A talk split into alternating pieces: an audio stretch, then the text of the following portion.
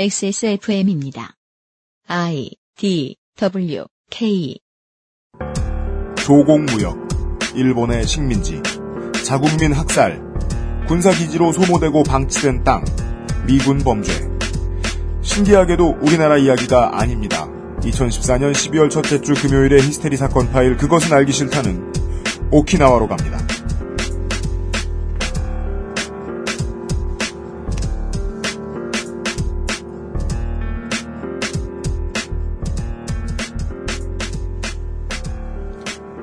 사실 언급을 잘 안 해드려서 그렇지 도쿄에 들으시는 분이 정말 많습니다.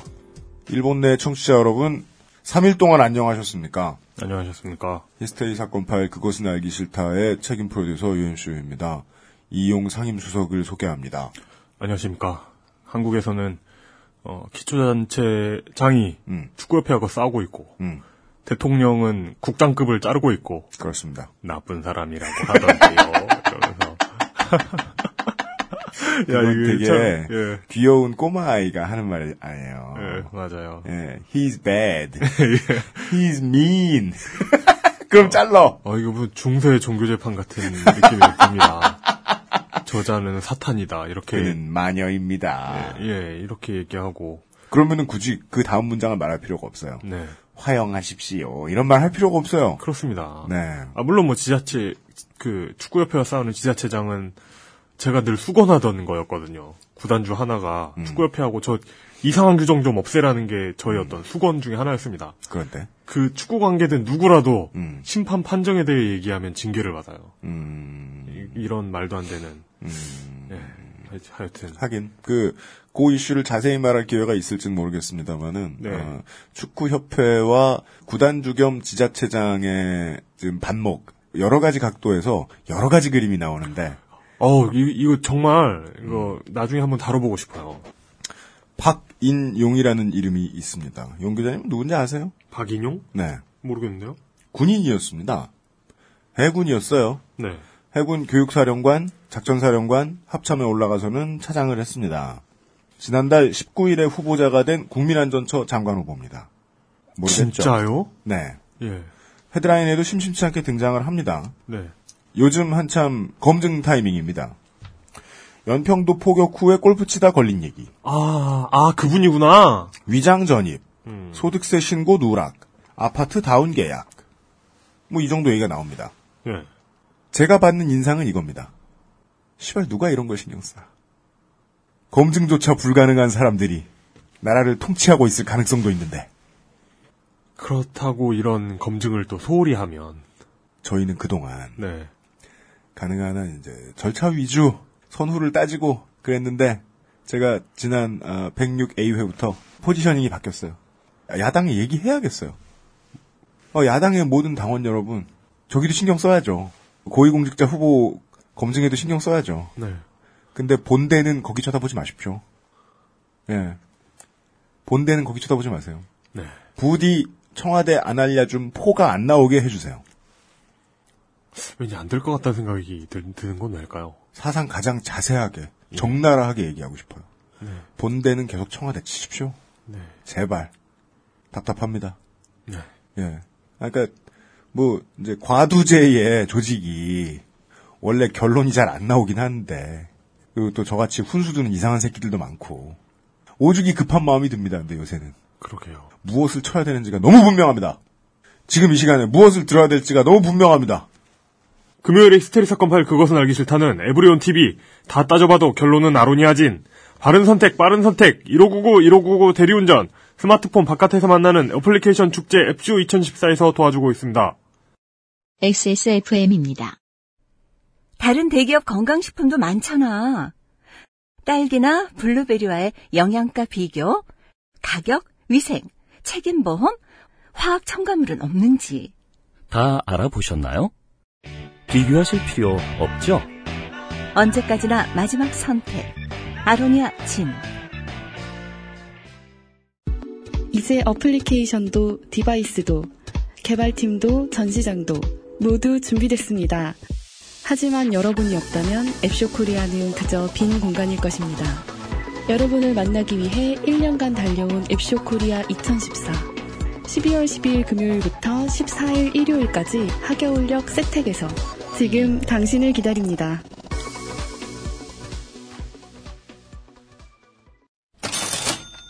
광고와 생활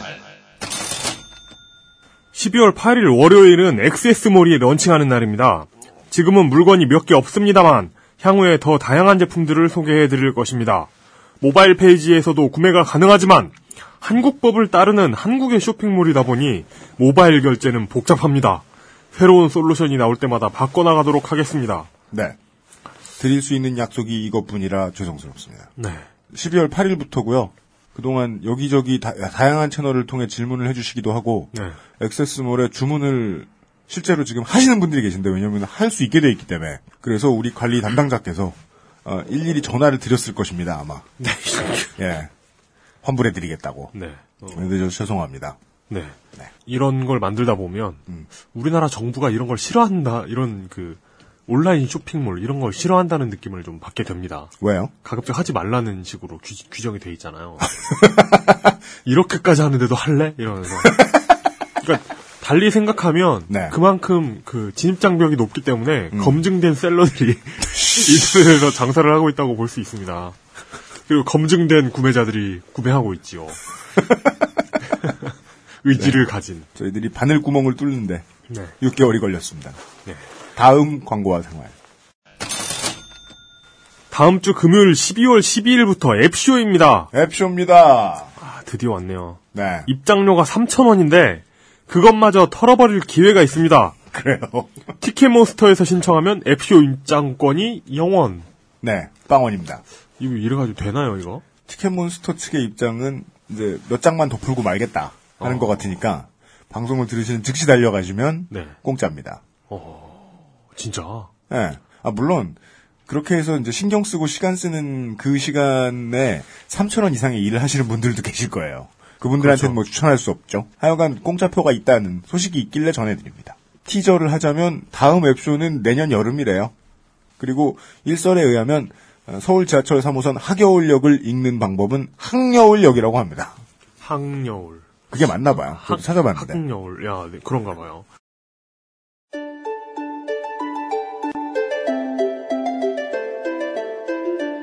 외신 분석 단어만 다른 우리 이야기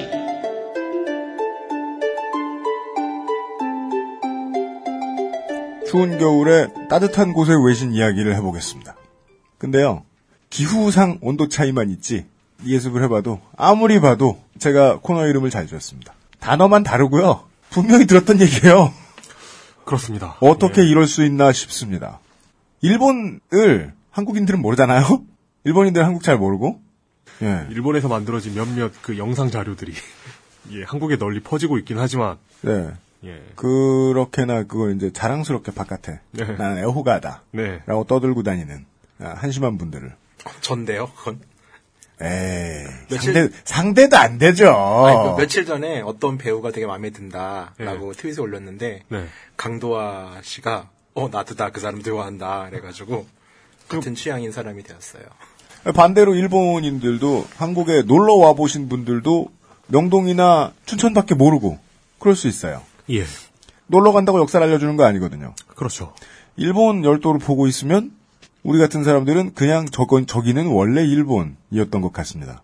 영국은요 쳐다보고 있으면 축구가 본의 아니게 역사를 알려줘요. 서로 다른 언어와 문화가 있다는 사실을 알려줍니다. 그렇죠. 서로 다른 리그가 있죠. 근데 일본은 우리가 보고 싶지 않아 하기 때문인지, 주류 언론이 이야기하지 않기 때문인지, 일본도 원래 되게 많은 왕국이었다는 사실을 잘 모르겠습니다. 여러 개의 나라가 있었는데, 그게 지금 한 나라면, 그 뒤에 배경은 딱히 예쁠 리는 없습니다. 고려 연방, 이렇게 아주 통일했을 리는 없잖아요? 그 과정에서는 오늘 우리가 결론쯤에 이야기할 언제 얘기가 나올지 정확히 모르겠습니다만은 중간에 이야기가 나올 최근의 시사 이슈 이야기도 할 수 있을 것 같고 그 시사 이슈 이야기는 우리의 매우 밀착된 현실입니다. 오키나와 현의 이야기입니다. 메이지 시대 이후부터는 완전히 일본입니다. 그전에는 완전히 일본이라고는 보기 힘듭니다. 얼마나 차이가 나냐면요. 나머지 일본과 불교의 영향이 적죠. 불교의 영향이 적으면 눈에 딱 티나는 문화 콘텐츠는 돼지고기입니다. 다른 곳보다 돼지고기 요리가 많이 발달해 있다고 해요. 어, 그래요? 음, 그래요. 음. 그리고 제, 제가 이제 본 것 중에서는 요 부분이 제일 인상적이었어요. 미군 기지가 크게 들어서 있는 곳은 네. 눈에 제일 잘 들어오는 게 스팸이 들어간 찌개입니다. 진짜요? 어, 오키나와 같은 경우는 미소 시루에도 스팸을 넣어요. 어, 그러니까 이제 국민 음식인 거죠. 어, 네. 하, 하와이 진주만이 있어서 그렇게 스팸을 먹나? 하와이안들이? 오늘 스팸 얘기 말고 네. 오키나와에 대해서 이야기해 주실 다녀오셨기 때문에 취재도 하셨고 예, 다녀오셨기 때문에 어, 말씀하실 정보가 너무 많아가지고 지금부터 계속 삐죽삐죽 삐져나오고 계신 정보가 네. 오키나와 환타님을 모셨습니다. 어서 오십시오. 아, 예, 안녕하세요. 안녕하십니까. 오랜만입니다. 그러게요. 한 네. 두달 됐죠. 그렇습니다. 오키나와 가기 전에 왔다가, 예, 바로 네. 귀국을 하고 왔으니까. 여기서 알 수 있습니다. 약간- 홍콩 환타님과 동일 인물입니다. 그 트윗에선 인도 환타라고도 하죠. 네. 예전보다 약간 좀 그을러서 오셨네요. 탁이 되고, 또, 뭐, 면도도 하고, 재판받는다고. 그러니까요. 수염이 예. 수염이 줄어드셨어요. 네.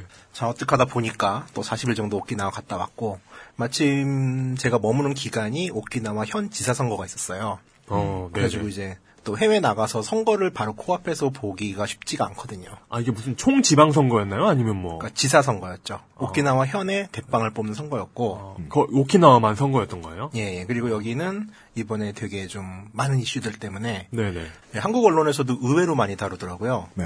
근데 또 오히려 반대로 또 일본 언론들을 보면은 아닥션이었나요? 아사히 같은 경우는 한 두 번 이제 이번 선거의 쟁점 뭐 이런 거에 대해서 다뤘는데 네. 보수 언론들 같은 경우는 어, 진짜 아닥션 모드였어요. 아사히 정도의 메이저가 두 번 다뤘으면 안 다룬 것처럼 느껴져요. 그래도 홈페이지를 가보면 이제 오키나와 선거 특집 홈페이지가 있었는데 네네. 막상 이제 공약 같은 걸 이제 특집으로 한 번씩 다루잖아요. 네. 지방 선거다 보니까 네. 그런 것들은 이제 좀 많이 적었고 이 오키나와 지역 언론들은 이제 매일 선거 소식이었죠. 뭐 리우쿠 신보나 오키나와 타임즈 같은 경우는 네네. 거의 뭐 지면의 반 이상을 계속 선거 얘기로 도배를 하더라고요. 그렇죠. 예. 음. 그게 이상하네요. 오키나와 선거의 이슈가 국내에도 많이 보도됐던 이유는 오키나와 현지사 하나 뽑는 수준 정도로 보고 있지 않았기 때문이거든요. 음, 예. 네, 예. 심지어 이 지사선거의 결과가 우리나라에도 영향을 끼칠 것이다라는 생각을 충분히 했기 때문에 우리나라에서도 많이 보도를 했는데 그렇겠죠. 어, 일본 나머지에선 조용했다. 오히려 조용히 아베가 중의원을 해체시켰죠. 해산시켰죠. 네. 네, 그렇죠. 해체가 이게 국내 단어고, 네. 네, 아베 단어로는 해산. 자, 오키나와라는 지명이 사실 이렇게 익숙한 지명은 아니에요. 일본에서도. 뭐 여행을 하는 사람들한테서도 일본 하면은 뭐 도쿄나 오사카, 요즘 이제 큐슈 정도 가고 있고. 네네. 오키나와 같은 경우는 최근에 조금 이제 붐이 불고 있고, 네. 저도 그래서 이제 책을 써보려고 갔는데, 우선 이제 또, 미안하지만, 구글 지도를 열고서, 네. 오키나와를 검색하면서 이야기를 시작해야 될 것 같아요. 음, 네. 아, 여러분. 켜주시고요. 구글 맵스도 좋고, 얼스도 좋습니다. 어, 인강 듣는 것 같네요. 이게 참 그 세상 좋아졌어요. 그죠? 아, 저는 다른 이- 이슈를 생각했는데, 뭐 무슨 이슈요? 시키니까 하게 된다. 네. 아, 그렇죠. 너님은 폰을 꺼내고 있다. 네. 마- 만약에 구글 얻으면은 오키나와를 치고서 엔터를 치면은 지도가 일본이 아니라 남쪽으로 막 가면서 네. 어느 작은 섬이 확대가 돼요. 어, 오키나와 본섬의 최북단에서 일본 본토, 그러니까 이제 큐슈까지는 본토라고 하는데 큐슈의 남단인 가고시마까지 530km 정도가 떨어져 있어요. 530km. 네. 근데 오키나와 현의 최남단인 요나구미 섬에서 타이완 본토까지는 111km밖에 안 떨어져 있어요. 아, 그 오키나와도 열도처럼 늘어져 있나요? 열도가 열도가 세 개가 붙어 있어요. 아. 그러니까 이제 오키나와 본섬이라고 하는 지역이 있고 네네. 그 밑에 미야코 열도라는 데가 있고 음. 그 아주 밑에 이제 타이완과 가장 가까운 쪽에 야에야마 열도라는 데가 있고요. 아, 쭉 늘어서서 오히려 본토보다 대만에 더 가깝네요. 그렇죠. 그리고 이제 우리가 잘 아는 센카쿠 나오이다오라고 하는 지역도 야에야마에 속하는 지역이죠. 지역 자체가. 어. 그러니까 쉽게 말해서 오키나와는 일본과 타이완 사이에 있는데 타이완 쪽이 훨씬 가까운 섬이에요. 네. 뭐, 지도로 물리거리만 여러분들이 보고 계시더라도, 어, 이게 뭐, 통사를 놓고 보면 여러 사람이 시비 걸었겠구나, 이 땅 가지고. 네. 예, 하는 생각이 드실 정도의 위치입니다. 자, 오키나와에 대해서 한국 사람들이 아는 일반적인 정보라는 게 우선은 뭐 홍길동이죠. 그죠. 홍길동이 율도국으로 갔는데 그게 지금 오키나와다라고 이제 네. 주장을 하고 사실 또 홍길동은 소설인데 이걸 또 이렇게 진짜인 것처럼 아시는 분들도 좀 있고요. 나라 그죠. 이름이 류쿠인 것이 과연 우연일까? 그렇죠. 네. 네. 네. 그리고 최근에는 이제 그 여수 엑스포라면서 네. 해양 관련 논문들이 쏟아졌는데 여기서 이제 그 한국의 삼별초가 네. 고려 때 삼별초가 이제 제주도서도 털리고 나서 오키나와로 건너갔다라는 음. 논문이 나왔는데 역시 이제 이것 때문에 좀 주목을 또 많이 받았죠. 그죠. 그리고 그 오키나와의 이제 그 국가가 들어선 시기 음. 그거랑 삼별초가 폐한 시기랑 대충 맞아 들어가요. 그러니까 이제 그때쯤에서 이제 쿠스코라고 성들이 생겨나기 시작하는데 그래서 연관을 짓고 있고 과연 우연일까 하는 그 그것들의 그 질문의 연속. 그러니까 전형적인 과연 우연일까 하죠. 네. 근데 그 이제 오키나와에 보면 이제 쿠스코라고 하는데 성을 이 쿠스코 유적이 한 300개 정도 돼요. 어, 네네. 근데 여기서 고려 기와가 출토된 곳이 한 3개. 그리고 그 나머지는 이제 대부분 중국식 청자가 출토되거든요. 음. 우리 같은 경우는 또 약간 그 국뽕을 맞은 사람들이 많다 보니까 네. 문화적 교류로 오키나와 안에 그 삼별초 진도에서 쓰던 고려식 기와가 갔을 리는 있지만은 네. 숫자로 따졌을 때는 사실 100개 중에 한 개잖아요. 음, 이걸 가지고 마치 또 삼별초가 가서 그 나라에 나라를 세우는데 기여를 했다. 여기서 또 이제 그냥 일반 쿠스크도 아니에요. 우리가 왕국을 세웠다까지 이제 막 가는데 기와 세계에. 아, 그, 아, 그, 래서 이제 그 계속 확장되죠. 그 오키나와는 우리의 동포다 뭐 이런 식으로 그거는 섬. 확장이 됩니다. 그거는 실제로 이승만 대통령 때 이승만이 네. 오키나와를 한국 영토라고 선언하기도 했었어요. 아 진짜요? 대마도와 함께. 그리고 그게 안 되자 오키나와 독립 촉구 성명을 세 번인가 발표해요. 그러니까 참 오지랖이 넓으셨죠 그분도. 예. 네. 음. 이 나라 저 나라에 그 오지랖의 범위 영토 범위 안에 되게 많이 들어가 있는 곳인 것 같아요. 네. 네. 그리고 지금 같은 경우는 이제 그 중국 사람들이 네. 오키나와 사람들은 기본적 인종적으로 푸젠성, 그러니까 복건성 사람들하고 같다라고 음. 해가지고서 또 일본 같은 경우는 어차피 지금 센카쿠가 그러니까 네. 다오이 다오가 우리 식으로 그냥 말을 하죠. 조어- 양쪽 입장 조오도로 얘기를 하죠. 조오도가 제일 나을 것 같다. 네. 조오도가 이제 자기 땅에 주장을 하고 이 조오도가 오키나와 현에 속해 있기 때문에 이걸 가지고 또 이제 덩어리로 묶어가지고 이제는 조오도만 우리 땅이 아니라 사실 오키나와 전체가 우리 땅이다라고 주장을 하고 있어요. 네. 그러니까 어떻게 보면은 이제 오키나와도 물론 오키나와 사람들은 자기가 일본이 싫긴 하지만 그래도 일본 국적이라는 의식은 있는데 뜬금없이 이제 한국의 일부 사학자들과 음. 이제 중국의 또 이제 국수주의적인 아저씨들이 우리 땅이라고 주장을 하고 있는 음, 네. 아직까지 분쟁은 크게 안 났지만 어찌 될지 모를지도 모르겠다 앞으로는. 심심한 사람들이 다들 열심히 들이대고 있군요. 자 어찌됐건 이 오키나와는 일본보단 타이완 쪽에 더 가까워요. 그리고 뭐 약간 이제 좀 관심 있으시면 아시겠지만은 오랜 기간 독립국이었죠. 아니 뭐 네. 독립국이었던 때도 있고 최소한 누군가의 지배를 받지 않은 상태로 자기들만의 세계를 구축하고 살았어요. 네. 재밌는 거는 이제 그 일본에서 발견된 최초의 유골인데 인골인데 네. 이게 3만 5천 년 전의 인골이 오키나와 남부인 이시가키 섬에서 발견이 돼요. 음, 어, 네. 3만 5천 년이면 구석기. 그렇죠. 그러니까 원래 그 이제 우리나라 같은 경우에도 평양에 10만 년 전 인골 뭐 이런 게 있거든요. 네네네. 그러니까 이제 고고학적으로 좀 인골의 발견을 가지고서는 조금 이제 일본이 좀 많이 예, 그랬는데 예. 그나마 발견이 된 게 또 이 오키나와인 거예요. 아. 자기들하고 문화적으로 별 상관이 없는. 음. 어찌됐건 뭐 일본 사학계랑 고고학계는 아주 큰 의미를 부여하고 있긴 하더라고요. 그 사람뼈 발견하는 연차 그 탄소연대기를 잡았을 때 그걸 가지고 보통 이제 인류학자들은 인류의 이동 시기를 점치니까 그렇죠. 예. 근데, 근데, 그 이동식, 가지고 이동식을 가지고 이제 자기 민족이 더 오래됐고 우월하다고 주장하는 사람들이 또 그죠. 있잖아요. 일본인들은 그 뻥을 치고 싶어 한 일본인들이 그러고 싶어 한다는 게 아니라 그 유명한 그 사기꾼 교수 있었잖아요. 그러니까 그게 그래서 그런 사기꾼이 생긴 거예요. 네. 우리도 좀 더 어디 오래된 거 없나? 출토되는 거 찾아 헤매고 있는 사기꾼들이 있을 텐데. 네. 음. 그래서 그들의- 한당고기가 중요한 거죠. 예, 그들의 목마름을 해결해 주기에는 오키나와에서 발견된 거 가지고는 음. 예, 면이 안 섰다. 네. 우선 오키나와는 뭐 이제 부족국가 비스름하게 만들어진 게 한 12세기 정도? 그때 이제 삼산이라고 그래가지고 오키나와 본토가 약 세 나라 정도로 쪼개져 있었어요. 삼국시대. 네, 삼국시랑 거의 똑같은 네. 상황인데 그러다가 19, 1429년, 1429년에 이제 삼산이 통합되고 이제 류쿠 왕국이라는 게 생겨요. 네. 그러니까 어떻게 보면 되게 늦죠, 사실. 16세기 초에 이제 처음으로 통일국가가 생긴다. 15세기 초에 통일국가가 생긴다는 거니까. 네. 이, 이 무렵에 조선왕조실록에 기록이 있습니다. 뭐요? 그 중산왕이라는 류쿠의 왕이 음. 한국에 망명해요. 예, 태조 때인가? 왕인데? 태종 때인가? 예.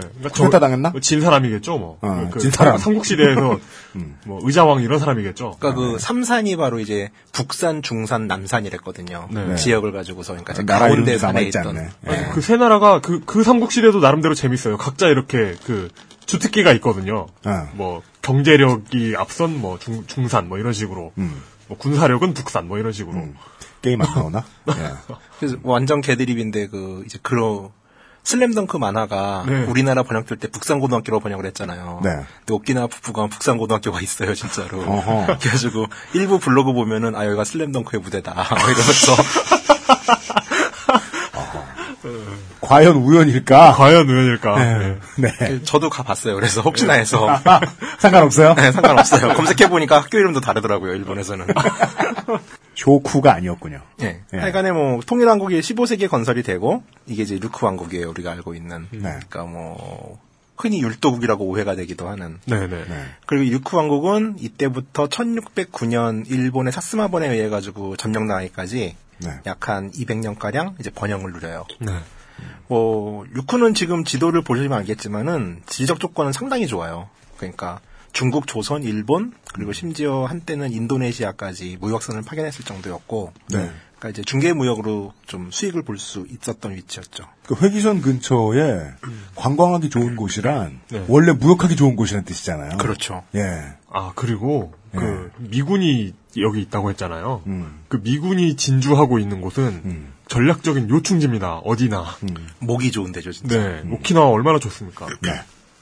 근데 이때 이제 일본 같은 경우는 이제 전국시대로 자기들끼리 싸우기 바빴고, 네. 그렇습니다. 그러다 보니까 이제 선진물을 받아들이기 좀 힘든 조건이 또 많았죠. 왜냐하면은 일본의 그 남서 남서 어, 남서 해안에 있는 아저씨들은 이제 외구로 변해가지고 네. 고려 말엔 고려를 털고 명나라 때 엄청나게 털어가지고서 명나라가 결국 그 해안지대에 있는 사람 주민들을 소개시킬 정도로 외구, 외구가 극성을 피잖아요. 네. 그랬죠. 외말리아.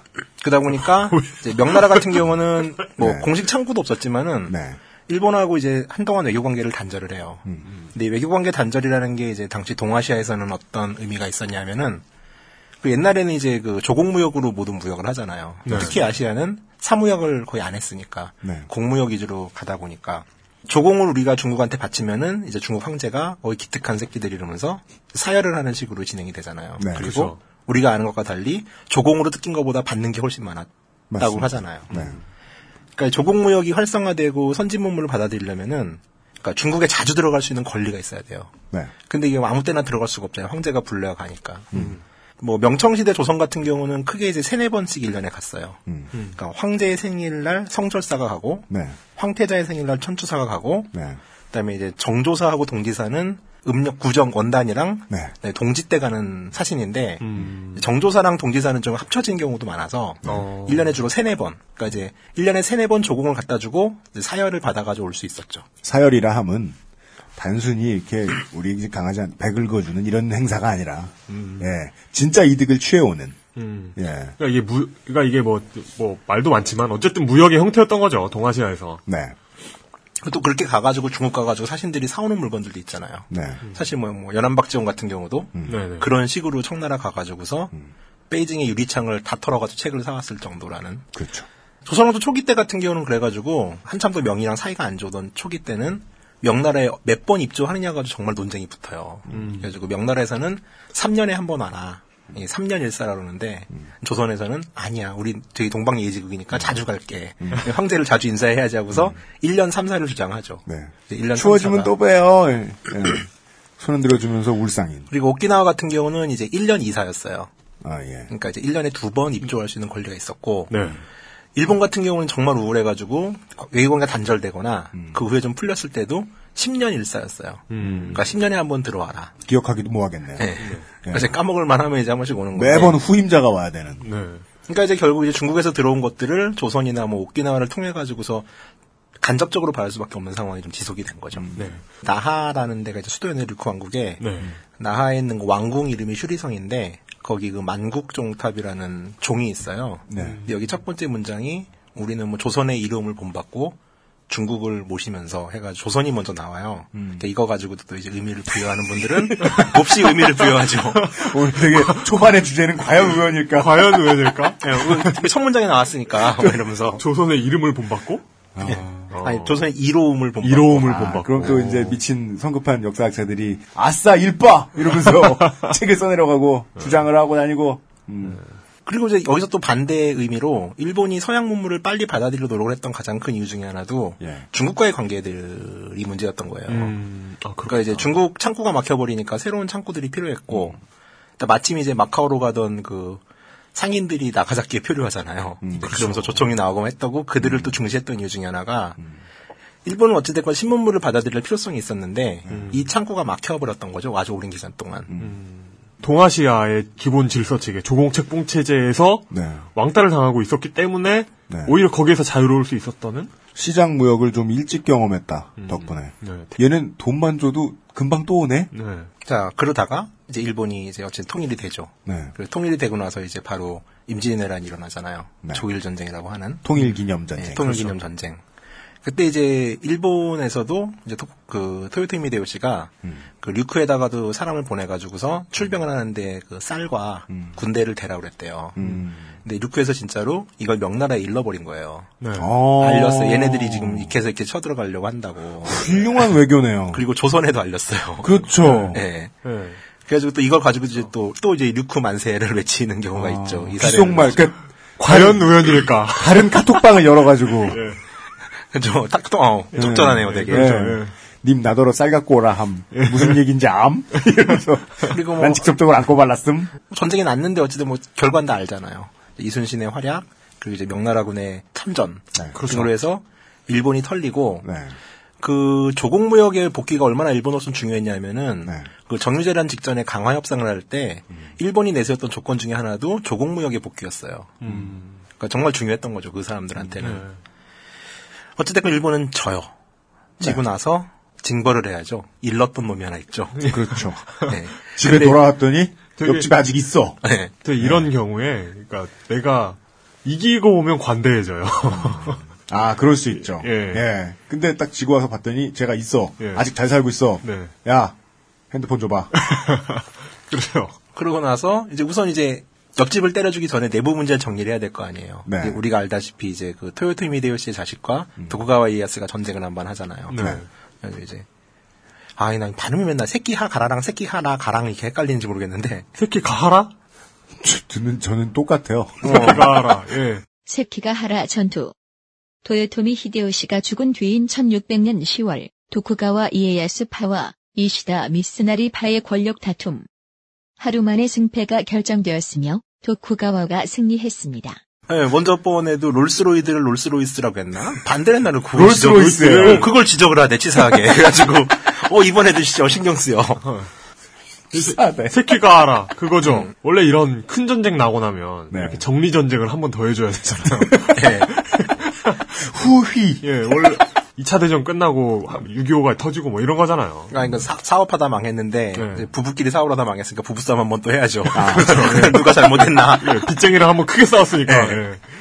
그이 전쟁에서 이제 지금의 가고시마 사스마라고 당시 했던 지방 같은 경우는 이제 그 토요토미 히데요, 히데요리 쪽에 붙어요. 네. 그러니까 이제 패전 팀이에요. 정확하게 말해가지고서. 근데 이제 히데요시 자식이죠. 예. 근 데그 패전 팀 같은 경우 이제 도쿠가와 이에야스 막부에서도 당연히 이제 땅을 몰수하고 여러 가지 불이익을 줬는데 이 사스마번이 당시 그 전쟁에서 엄청나게 잘 싸워요. 네. 그러니까 후퇴를 잘해요. 음. 사실 그 전쟁이 이제 그 상대편 장군을 매수해가지고서 거꾸로 역습을 해서 이- 쉽게 이기잖아요. 네. 그 자체를. 어찌됐건 사스마 같은 경우는 그 용맹함 때문에 땅을 몰수하지 않고 군사력을 그대로 유지시켜준 상태에서 그냥 인정을 해주는 거예요. 네. 그리고 이 번이 2차 대전까지 굉장히 큰 역할을 하게 됩니다. 쭉 보시게 될 거예요. 계속 나오죠. 네. 번, 이란, 일본의 역사에서 제후가 다스리는 영지를 가리키는 말로 일본에서는 1만석 이상의 소출을 내는 영토를 보유한 봉건 영주인 다이묘가 지배한 영역과 그 지배 기구를 가리키는 역사 용어입니다. 이 사스마본 입장에서는 어쨌든 전쟁에서 졌잖아요. 두 번이나 진 거죠. 조선 출병도 진 거고 네. 보장받았던 땅도 없었을 테고. 근데 군사력은 또 보존이 된 거예요. 어찌됐건. 음. 그리고 경제는 좀 피폐한 상태에서 음. 거친 아저씨들이 막 되게 많은 상태가 된 거죠. 음. 그러다가 눈독을 들인 게 저 바다 건너에 있는 어떤 왕국의 눈독을 들어요. 음. 거기가 바로 오키나와였던 거죠. 음, 군사력을 유지해주고 땅만 뺏었으니 해적이 안 될 수가. 자, 근데 이제 참 재밌게도 전쟁이 어- 어이없게 심각하게 끝나는데 어떻게 보면 이런 거예요. 번이잖아요. 네. 번에 왕국이 털리는 상황이 발생하는 거죠. 아무리 오키나가 약해도 작아도 거기는 국이고 음. 여기는 한 행정 단위인데 음. 전쟁에 져요. 그리고 사스마가 이제 오키나와를 굳이 아까 말씀드렸지만 530km거든요. 네. 이건 당시 100길로 530km는 상당히 긴 거리예요. 그렇죠. 예. 군 단위 예비군이 와가지고 수도방위 사령부를 털어버리는. 근데 저는 어떻게 생각이 드냐면, 음. 그러니까 보불 전쟁도 생각해 보면, 음. 그 독일 그 연방 내 음. 하나의 영방 국가와 프랑스가 싸워서 프랑스가 진 전쟁이잖아요. 아, 그러네요. 예. 음. 뭐 그런 식으로 봐도 될 것 같아요. 사츠마가 음. 굉장히 싸움을 잘하는 음. 곳입니다. 아, 물론 뭐, 안에 이제, 실제 전쟁사를 따져놓고 보면은 뭐, 원래부터 전력상 그럴 수밖에 없었다는 해석이 나올 수도 있긴 하겠습니다만은. 네. 자, 그러면은 사스마는 굳이 이 먼 데까지 가서 왜 오키나와를 점령했을까라는 문제가 생기는데 두 가지 이점이 있었어요. 하나는 조국무역의 권리를 박탈하는 거죠. 그러니까 사스마는 오키나와를 점령하는데 왕도 내버려 두고요. 왕실도 내버려 둬요. 점령을 하지 않고 그러니까 왜냐하면 중국이 이 사실을 알면은 끊어버릴 거 아니에요. 아, 그, 그 조공을 끊을 테니까. 그렇죠. 조공을 그러니까- 못 오게 할 테니까. 예. 그러니까 조선도 모르고 중국도 모르게 해요, 이거를. 침략해서 먹어버리는데 모든 행정기관 다 그대 내버려 두고서 간접 통치식으로 다루는 거고 이 사실이 새어나가지 않게 하기 위해서 별의별 방법을 다 써요. 음. 영가시구나. 네. 음, 예. 그래가지고 뭐 나중에는 뭐 중국도 눈치를 채가지고서 이제 2년 일사로 바꾸고 뭐 그랬다고 하는데 네. 어찌됐건 오키나와가 가졌던 그 조공무역의 혜택들은 대부분 사스마가 가져가게 되고요. 이제 이후부터는 또 이걸 또 에도막부가 알 거 아니에요. 네. 그러니까 그러겠죠. 또 삥을 뜯죠. 음. 그래가지고 이제 오키나와는 이제 이중 삥을 뜯기게 되는 거고 그렇겠군요. 무능한 왕은 이제 백성을 수탈할 수밖에 없는 상황이 되는 거죠. 계속 계속 더. 거기까지가 번영의 끝. 이게 원래 학교에서도 보면 이렇게 아주 약한 애삥 뜯기면은 일진이 원래 애한테 삥을 뜯으면은 네. 그걸로 끝난 게 아니라 이진 오고 막 이제 별 막 이제 그 전문용어로 조삐리 이런 애들도 와가지고 삥을 뜯잖아요. 네. 그러니까 오키나와가 전형적으로 이런 상황에 빠지는 거예요. 그래서 제일 착한 애들은 대여섯 번 수탈 당합니다. 그러고 보면 뭐, 임진왜란도 보면, 명나라가 대군을 파견할 수 있었잖아요. 조선이 그렇죠. 털리면. 음. 그런데, 이건 뭐, 바다 너무 한가운데여가지고 갈 수도 없고. 몰래 뭐- 때렸다고 설명해 주셨으니까. 원나라 때 털렸던 경험도 있고 네. 일본 한번 털어보려다가 네. 사스마가 얼마나 끔찍하게 이제 지배를 하기 시작하냐면은 일단 오키나와 왕국에서 무기 소유할 수 있는 권한을 왕실에 있는 일부 경비대에만 제외하고 모든 무기를 압수해요. 그리고 오키나와가 철광산이 또 없어요. 그러니까 사실 이제 철을 통제하면은 오키나와는 별로 할 수 있는 게 없는 나라거든요. 그건 현대전도 마찬가지죠. 아, 그렇죠. 철 뺏어가면 싸울 수 없죠. 아, 철이 아예 없군요, 예. 오키나와에. 그러다 보니까 이제 오키나와 사람들은 맨몸이 되는 거예요. 근데 이 안에서도 뭐 짐승하고도 싸워야 되고 각종 싸워야 될 일이 있잖아요. 그렇죠. 그래서 오키나와에서는 맨몸으로 하는 무술이 발달돼요. 그걸 이제 요새 우리는 가라데라 그러죠. 어, 그게 그럼, 오키나와가 시작이에요. 오키나와가 원조예요. 그래서 고류 가라데라 그래요. 오키나와 가라데를. 그리고 이제 뭐, 뭐, 당연히 타격계가 발달할 수밖에 없었던 이유는 남쪽 지방이니까 그런 거죠.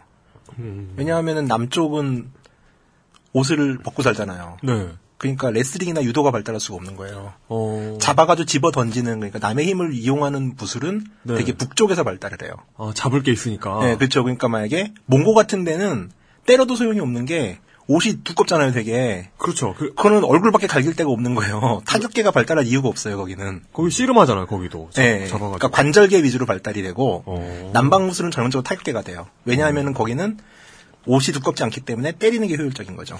그리고 또 하나의 무기가 생기죠. 이제 오키나와에서 나온 무기가 바로 이소룡이 아도 하면서 쓰는 쌍절곤도 오키나와가 원조예요. 최소의 철이 들어가죠. 예, 나무 두 개를 가지고 나무의 회전각을 이용해서 갈기는 거니까. 고리만 쇠로 만들면 되는군요.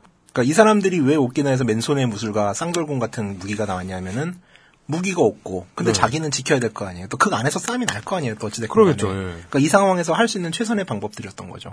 자 그리고 또 하나 이제 사스마가 노렸던 거는 사탕수수예요.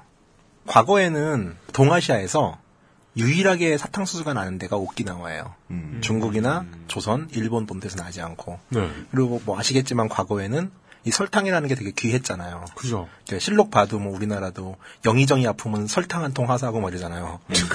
설탕 한, 한 통과 고기를 하사하죠. 예, 꿀물 뭐 이런 거, 꿀물이나 설탕물 이런 거 먹이잖아요. 근데 이제 이게 오키나와 나는 거죠. 그리고 상당히 고가로 그 전에 중개무역으로 팔렸어요. 일본 본토에. 네. 귀하니까. 이거를 털어오면은 사스마가 독점을 해서 팔 수 있는 거죠. 이건 엄청난 경제적 수익을 얻을 수 있는 거죠. 음. 네. 그리고 실제로 이제 오키나와의 사탕수수들은 거의 다 사스마로 흘러가고 일본 각지로 퍼져요.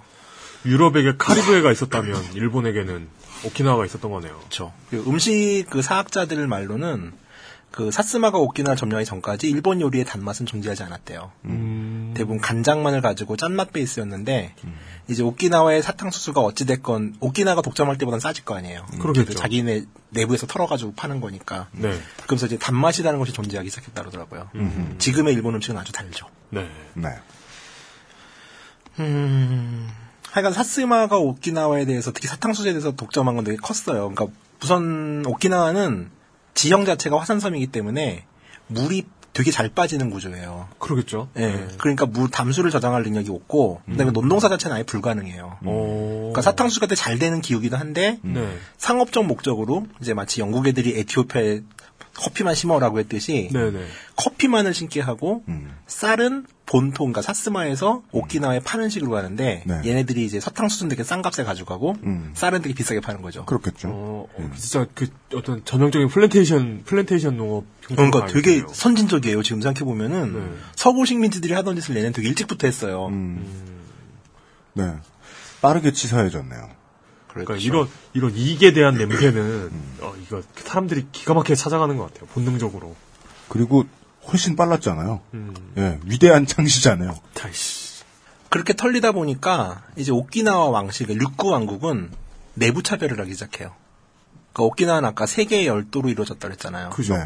월- 오키나와 본섬 주민들에게는 안 걷는 인두세라는 걸 만들어서 음. 주변 열도 사람들에게 징수를 해요. 음, 그렇죠. 자, 네. 이 인두세는 사람의 노동력이 얼마나에 따라서 네 등급으로 차등을 해요. 음. 상중 하 하하. 음. 여기에 따라서 인당 요금을 따로 매기는 거죠 세금을. 이게 확실히 더 센데 삥 뜯기면 와서 삥 뜯길 수밖에 없어요. 그러니까 하하가 세금을 더 내는 거예요? 덜 내는 거긴 아, 하죠. 덜 내는 예. 거구나. 음, 근데 이제 유아들이나 이런 애들도 세금이 인두세라는 게 가장 무서운 게 노동력이 없는 사람한테도 세금을 걷는다는 거잖아요. 음. 이때 이제 세금은 쌀하고 포였는데 뭐 당연히 오키나와는 이제 쌀이 없으니까 네. 이것이 사탕수수로 다시 대체가 되는 거죠. 그만큼의 가치를 하는. 어, 자 문제는 이제 이건 거예요. 인두세다 보니까 오키나와는 지금도 요즘도 일기예보를 보면 알겠지만은 태풍이 지나가는 길이에요. 오키나와 남서쪽. 예. 그냥, 어, 태풍만 오면 얘기하잖아요. 오키나와라는 단어를 어디서 들었나 했더니 예. 9시 45분쯤에 들었구나. 심지어 미야코 섬 같은 경우는 미야코 열도 같은 경우는 여기는 지대가 낮아요, 되게. 그래서 가장 높은 지대가 113m예요. 네. 여기는 한 번 쓰나미로 전멸 기억이 있어, 그 기록이 있어요. 아 진짜요? 섬 주민 전체 전멸. 음, 살면 안 되는 데네요. 네, 그렇죠. 거의. 어. 장점은 거기 뱀이 없어요, 그래서. 오키나와가 뱀이 되게 유명하거든요, 독사가. 어. 네, 네. 아이고, 근데 주민이면 뱀이 왜 죽었나를 생각해야지. 저기 땅값 안 받는데 이러면서 이사가기도 뭐 하잖아요? 어 그러게요. 그러다 보니까 이 사람들이 이제 농업하기도 좋지 않은 조건이고 세금은 가혹해지고 그러니까 네. 인구를 스스로 줄여요. 그러니까 실제 기록에 이제 미야코 섬에서 이뤄졌 일인데 마을에서 마을 촌주가 사람을 모아요. 그리고 시간을 놓친 사람을 죽여요. 음, 아니면은 또 미야코 섬 얘기인데 어느 해는 임산부를 섬에 있는 임산부를 모두 모아다 절벽에 떨어뜨려 죽이는 거예요. 왜냐하면 애가 태어나면 얘도 세금을 내야 되잖아요. 음, 어찌됐건 간 인두세 개념이니까. 음. 그러니까 군포랑은 다르죠. 군표 노동력을 제공할 수 있는 애, 사람이 돈을 내는 거잖아요. 네. 18세에서 60세 조선 같은 경우는. 아, 아이를 죽인다는 건 세수 부담을 줄이는 의미가 있었나 보군요. 예, 그러니까 인구가 늘 수 없는 구조고 인구를 스스로가 조절을 하는 거예요. 어우 이게 극단적이 되니까 그 너무 끔찍하다. 설국 열차의 그 예시와 맞닿게 되네요. 그러니까. 인구는 조절된다 어떻게든 한다. 그, 그, 그러네요. 예. 네. 그러니까 이게 어 그러니까 섬이라는 환경이 폐쇄된 좁은 공간 열차하고 비슷하네요. 그런 거 보니 진짜. 그리고 이제 오키나와 본섬 북부에도 아마미라는 또 열도가 있는데 네. 요거는 이제 사스마가 들어오면서 아예 자기네가 처음부터 가져요. 음, 여기 아, 같은 경우는 그, 직, 직할, 네, 직할. 직할이죠. 예. 더 심해서 초기부터 사탕수수 전매제를 실시해요. 네. 사탕수수만 지어야 되는 거고 음. 그걸 전량 걔네들이 가져가고 음. 그쪽 사람들이나 오키나와 본섬도 한동안 그랬는데 음. 본섬 사람들이 사탕수수에 손을 대면 손목을 잘랐대요. 어후. 그러니까 이제 이 사람들한테 이 설탕이라는 거는 되게 끔찍한 기억인 거죠. 어떻게 보면은. 음. 근데 오히려 지금 여행을 하면 오키나와의 특산품 중에 가장 유명한 거는 흑당이에요. 그러니까 사탕수수 즙을 그냥 이제 끓여놓으면 까매지거든요. 네. 이 상태가 약간의 캐러멜 맛이 나요. 음. 이거 흑당 설탕 그 자체를 간식으로도 먹고 음. 요걸 코팅해서 뭐 이제 땅콩에도 발라 먹고 뭐 커피나 같은 거 네. 이렇게 먹는데 이런 얘기를 들으면서 이제 그 사탕수수의 맛이나 설탕이 음. 이제 안 단 거죠, 되게. 아하. 뭐 되게 씁쓸했어요, 진짜. 음. 어, 저는, 이- 아까 얘기했듯이, 사, 음. 사츠마, 일본 육군의 뿌리 아닙니까? 그렇죠. 네. 근데 그 일본, 그 2차 대전이 일본 육군의 뿌리예요, 사츠마현의 군대가. 음. 그런데, 왜 그들의 조선 통치가 그렇게 가혹했는지, 음. 어디에서 연습했는지 알겠네요. 어, 트레이닝이 확 됐죠, 진짜. 음. 오키나와 섬에서 연습된 것들이 어, 한반도에 적용되는 사례는 또 많은 것 같습니다. 계속 나올 거예요. 네. 네.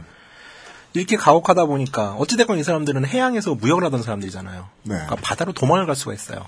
그러니까 실제 중국 부젠성으로 도망갔던 사례들이 있고 음. 이러니까 얘네들이 어떻게 하냐면은 모든 배를 몰수하고 해안으로 배를 타고 나가면 안 되는 법을 만들어요. 헐. 해상 봉쇄. 네, 해상 봉쇄죠. 그러니까 지금 팔레스타인 같은 상황이 되는 거죠. 섬 사람들한테 배를 타고 나가지 말라고 하니. 자, 그러면 이제 일부 도망갔던 사람들은 그냥 이제 도망가려는 음모가 저절되는 거니까 음. 자유를 잃는 건데 음. 대다수의 사람들은 그냥 그냥 살아가던 사람들은 생선을 먹을 수 있는 기회가 없어지는 거예요. 세상에. 어로를 못하니까 낚시는 가능했겠죠. 그러니까 뭐 물뚝심송님은 갔으면 살아남았겠으나 예. 이제 그 낚시 장비가 부족했던 시대였고 예. 사실 어로를 하지 않으면 이게 차이가 훨씬 크잖아요. 수확량, 그쵸. 어획량에 있어가지고. 당연하죠. 예. 그러다 보니까 오키나와 요리에서 해초가 차지하는 비중이 상당히 높아요. 음. 그러니까 이제 먹다 먹다 뜯어 먹다가 이제 해초, 그 다음에 뻘에서 자라는 뭐 문어, 음. 그 다음에 맹글로브 숲에 자라는 게 이런 게 이제 중요한 요리가 된 거예요. 어. 그러니까 저도 처음에 오키나와 가서 저 이제 약간 육고기보다는 좀 물 속에서 나는 걸 좋아하는 입맛인데 네. 정말 별의별 해초가 다 있는 거예요. 음. 그래서 아 건강식이다 생각 먹었는데 이게 또 사연이 이게 만만치가 않은 거죠. 하여간 오키나와에 가셔가지고 뭘 드시려고 해도 공부를 하고 나니 입맛이 사라지고 먹기가 싫어지는 아니 난 가이드북 써야 되는데 네. 맛은 있다만 맛있지 않았다 이런 결론으로 예. 매번 이 식당에서 맛있는 이것의 이유는 뭐 이러면서 네. 이런 이 요리의 기원은 이러면서 얼마나 어, 많은 피가 묻어 있는지 상상하면서 즐기시도록 그래서 좀 이상하잖아요. 그나마 이제 뭐 고구마가 들어가면서 네. 이제 막 자라잖아요. 고구마랑 감자는 그- 어지간하면은. 그러니까 이제 이 사람들 주식이 고구마가 된 건 정말 그나마의 대량 아사 사태를 막을 수 있는 음. 거였고. 근데 또 사실 또 뭐 이 사람 진짜 좋았겠어요. 고구마만 맨날 먹는 삶이. 근데 또 가면 오키나와 가면은 그렇게 또 고구마가 유명하네요. 그렇죠. 예. 네. 그러니까 가장 유명한 먹거리 간식이 고구마와 설탕인데 네. 이게 다 이제 그때의 기억들인 거예요. 음. 그 정치와 외교에 의한 비극은 인류를 못 죽이는 게 인류는 거기서 언제나 새로운 레시피로 대항하더라고요. 그치 예. 맞아. 우리도 뭐 간식으로 맨날 뭐, 뭐, 뭐, 도토리 묵 이런 것만 먹으면 슬프겠죠. 아니 우리가 내가 뭐 회식 가고 뭐 아니면 바깥 양반하고 바깥 뭐 먹으러 나가가지고 부대찌개를 먹으면 눈물이 뚝뚝 흐르지 않잖아요. 자, 이렇게 탈탈 한 300년 정도를 털리죠. 네. 그리고 이제 이 돈을 가지고 사스마는 어우 300년. 일본에서 가장 부자인 지역이 되는 거고, 결국 그 돈과 군사력을 바탕으로 에도막부를 타도하고 네. 메이지 유신의 기치를 세우게 되는 거죠. 네. 그렇죠. 사실 메이지 유신 사스마와 조슈가 벌인 일이잖아요. 네. 네. 그러니까 Rising Sun 통일 일본 을 만들기 위해 실제로 가장 많이 희생한 게 누구인지를 들은 거예요. 저희들은. 그 어떻게 보면 사탕수수가 벌인 일이 엄청난 거죠, 진짜. 그러게 말입니다. 그러게요. 네. 그러니까 메이지 어, 유신 사탕수수가 만들었다고 우겨도 될 수 있는. 맞습니다. 어, 저희가 지금 그런 역사 이야기를 드렸는데요. 어, 힌트를 더 이상 드리지 않아도 예, 매우 똑똑한 그런 알기스타 청취자 여러분들은 무엇이 한반도의 역사와 많이 닮아 있는지 일일이 대입이 되셨습니다. 네. 생각합니다. 네. 아, 잠시 후에도 비슷한 퍼즐 조각들을 계속해서 구경시켜드리겠습니다. 광고로 들어가겠습니다.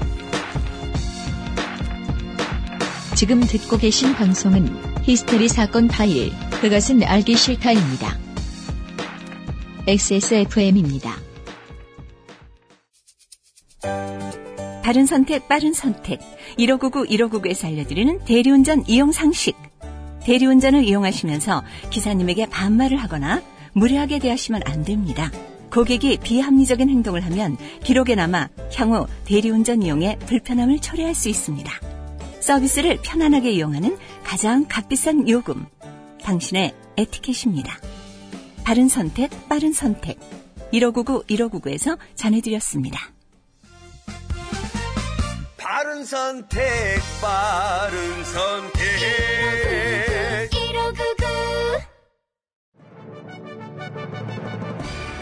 지금보다 더 커질 내 손안의 세상. 어플리케이션 박람회 앱쇼 코리아 2014가 12월 12일 금요일부터 12월 14일 일요일까지 서울 지하철 3호선 학여울역 세택에서 개최됩니다. 어플리케이션과 모바일 device, 사물 인터넷 전시와 유익한 세미나가 기다리고 있습니다. 매일매일 100분께 LG G워치, 넥서스 9을 비롯한 다양한 선물에 홈페이지 사전 등록자에게 드리는 특별한 경품도 절대 놓치지 마세요. 지금 바로 검색창에 앱쇼를 검색하세요.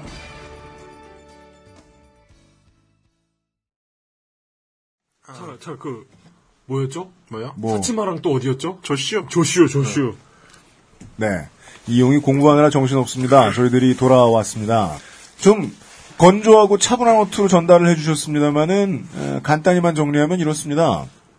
이 외교와 전쟁 문제에 있어서 어, 본국이 크게 실수를 하지 않아도 결과에 따라서 국민들은 매우 참혹한 대가를 치를 수 있다라는 걸 한 문장 정도 말할 수 있는 걸 자세한 예시로 들으니 어, 더 징그럽습니다. 아이, 그, 차분하냐고 자꾸 그러는데, 이, 이, 여기 드립을 칠 수가 없어요, 이 내용은. 네. 나도 치고 싶다고. 그러니까- 심지어 이용도 못 치잖아, 지금. 어제 이제 이 내용의 원고를 먼저 받아보신 물뚝심송 상임 고문께서도 그런 말씀을 하셨어요. 네. 아, 이 시종일관 슬프다. 이야기가. 그, 제가 대학, 대학 때 이렇게 발표 걸려가지고 했던 주제가 오키나와의 역사였던 적이 있어요. 어, 그래요? 예. 어. 그래가지고. 그래서 뭔가 나불대잖아요, 계속. 예. 그래가지고 계속 이렇게 하다 보니까 음. 그 오키나와가 특이한 게 그 어진을 남겨요. 그러니까 왕래. 어진. 왕의 조상화를 뜻하는 말입니다. 근데 네, 그, 맞아요. 그 어진이 중국식도 아니고 일본식도 아니고 조선식도 아니고 굉장히 독특하거든요.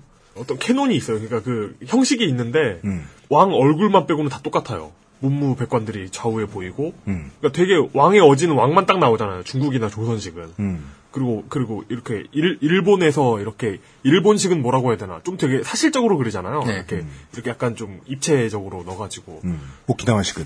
평면식으로 좌우 문무백관이 보이고 한쪽은 칼을 차고 한쪽은 이렇게 문관 무관이 이렇게 따로 보이고 음, 왕의 얼굴만 계속 바뀌거든요. 음, 각 왕마다 전부 어진이 있을 거 아니에요. 음. 그러니까 대가 지날수록 음. 점점 수염이 옅어지는. 예, 맞아, 맞아, 네, 맞아. 옅어지는. 일 1대 쇼씨는 상, 수염 되게 긴데, 그 무슨 장비처럼 생겼잖아요. 네, 네. 그런데 그게 얼굴만 계속 바뀌거든요. 그런데 점점 수염이 없어져. 그러다 메이지 유신 이후에 그 일본으로 끌려간 아저씨는 정말 예, 수염이 없죠. 그 포졸 수염. 네. 네. 이유는 뭘까요? 국력과 수염이 그럼 나, 나는. 국력이 좋아야 되는데. 그, 그러셔야죠. 예. 네. 그, 그게 기억이 나네요. 네. 쓸데없는. 네. 환타님 네 가문 네 시조로 여겨지는 아, 오키나와 환타님과 함께 네. 네, 진행하고 있습니다. 자, 이제 메이지 유신을 하고 나서 제국주의화 되죠, 일본은 계속.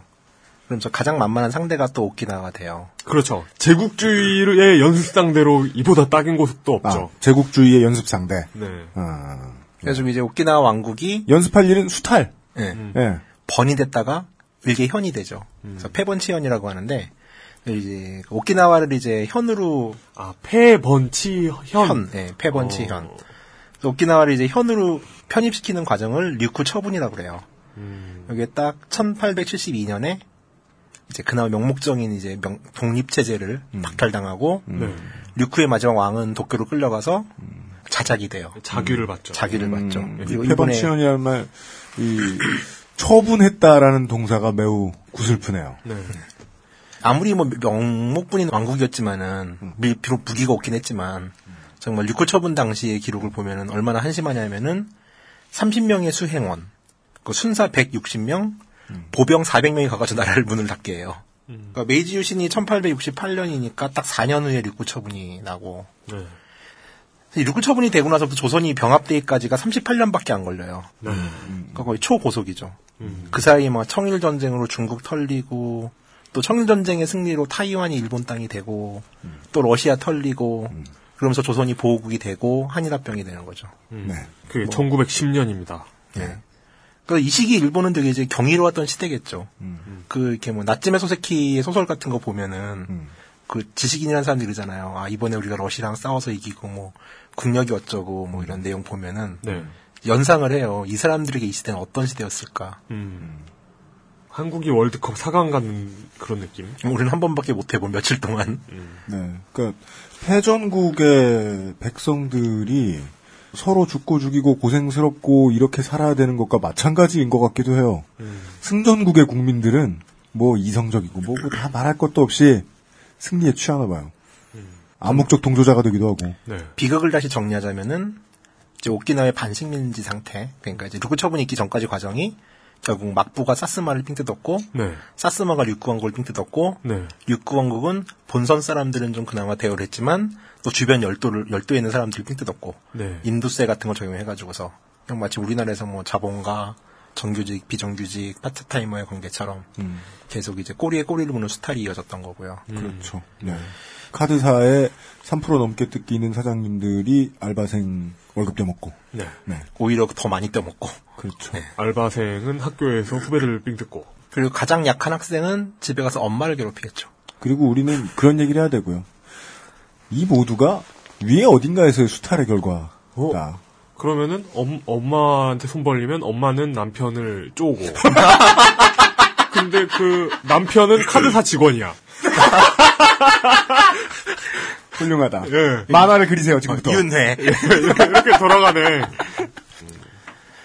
일본이 육구왕국을 점령했을 때 오키나와 본섬에서 사람들은 당연히 화가 났겠죠. 네. 격렬히 반발했는데 무슨 뭐 우선 힘도 없었고 철도 없고 이때 또 아주 또 미묘하게 또 여론이 갈려요. 네. 오키나와 본섬은 정말 격렬하게 항의를 해요. 네. 2천 명 정도가 이제 막 울고불고 막 이제 기록해 놓은 거 보면 그런데 그- 그러나 그러겠죠. 오키나와 본섬에 수탈당하던 나머지 열도. 예, 나머지 열도는 묘하게 환영하는 기미가 있는 거죠. 왜냐하면은 족쳐라 빨리 와서. 최대한 인두세는 없어질 테니까. 어. 그 이걸로 인해 가지고 일본군이 그 진주했을 때 실제로 야에야마 열도랑 미야코 열도 사람들은 환영을 해요. 또이 미묘한 온도차들이 생기고 이해가 잘 됩니다. 앞에 들은 설명이 있어서. 네. 그러니까 일본 입장에서 하지만 이제 그 인두세가 또 빨리 안 없어지는 게 1904년까지 유지가 되거든요. 네. 그러니까 일본 입장에서는 또 아쉬울 게 별로 없는 거예요. 음. 기존에 만들던 시스템에서 돈이 계속 들어오는데 네. 굳이 내가 없앨 이유가 없잖아요. 그렇죠. 그러니까 오키나와 본선 사람들에게 없던 인두세는 한 20년 정도 더 네. 유지가 돼요. 그래서 수탈당하던 사람들은 정복자를 정복해버린 다른 정복자가 왔다고 해서 딱히 반기구할 이유도 없어요. 그들을 케어해 줄 리는 없거든. 그죠. 음. 저세 군데가 군복만 바뀌었지. 자, 그렇게 이제 오키나와는 일본 땅이 되고, 일본은 승승장구를 거의 미친 듯이 하죠. 만주도 먹고, 이제. 네. 중일 전쟁 일으키고, 심지어 이제 진주만도 까고 미국이랑 단판 붙는 상황이 되고, 네. 태평양 전쟁은 한 1년 반 정도 일본에게 유리하게 진행됐지만, 이제 뭐, 다 아시다시피, 이제 미드웨이에서 털리고, 네. 쭉쭉쭉쭉쭉 밀리는 상황이 되는 거죠. 44년 정도가 되면은, 이때부터 이제 연합국은 일본 본토 상륙작전에 대한 계획을 입안하게 되고, 네. 일본은 일본대로 본토 방어작전 계획을 수립하죠. 네, 그러면서 일본이 내세웠던 거는 어차피 지금 남태평양 전선이 계속 밀리면서 좁혀 들어오는 상황이기 때문에 오키나와를 본토 수도의 전초 기지를 삼고 그다음에 두 번째는 오키나와에서 연합국에게 최대한 피해를 줘야지 본토까지 얘네들이 들어오면 엄두를 못 내고 적당한 협상으로 정전이 될 것이다라고 기대를 해요. 이게 그 태평양 전쟁 초기하고 달라진 점입니다. 일본의 전략이. 처음에는 미군이 상륙하면 섬에 상륙하면 음. 일거에 착검 돌격하여 반자의 여택. 뭐, 몰아내자.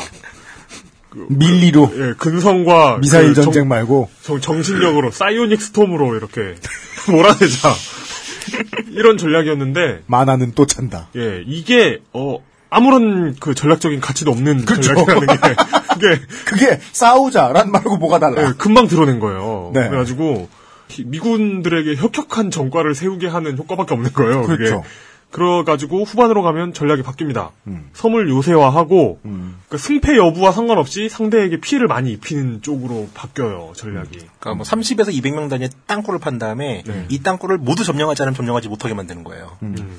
음. 게임의 룰을 자기들이 정하는 쪽으로 생각을 바꿨다는 건 머리를 쓰기 시작했다는 건데 음. 지금 딱 들어봐도 머리 쓰기 시작한 타이밍이 되게 늦었구나.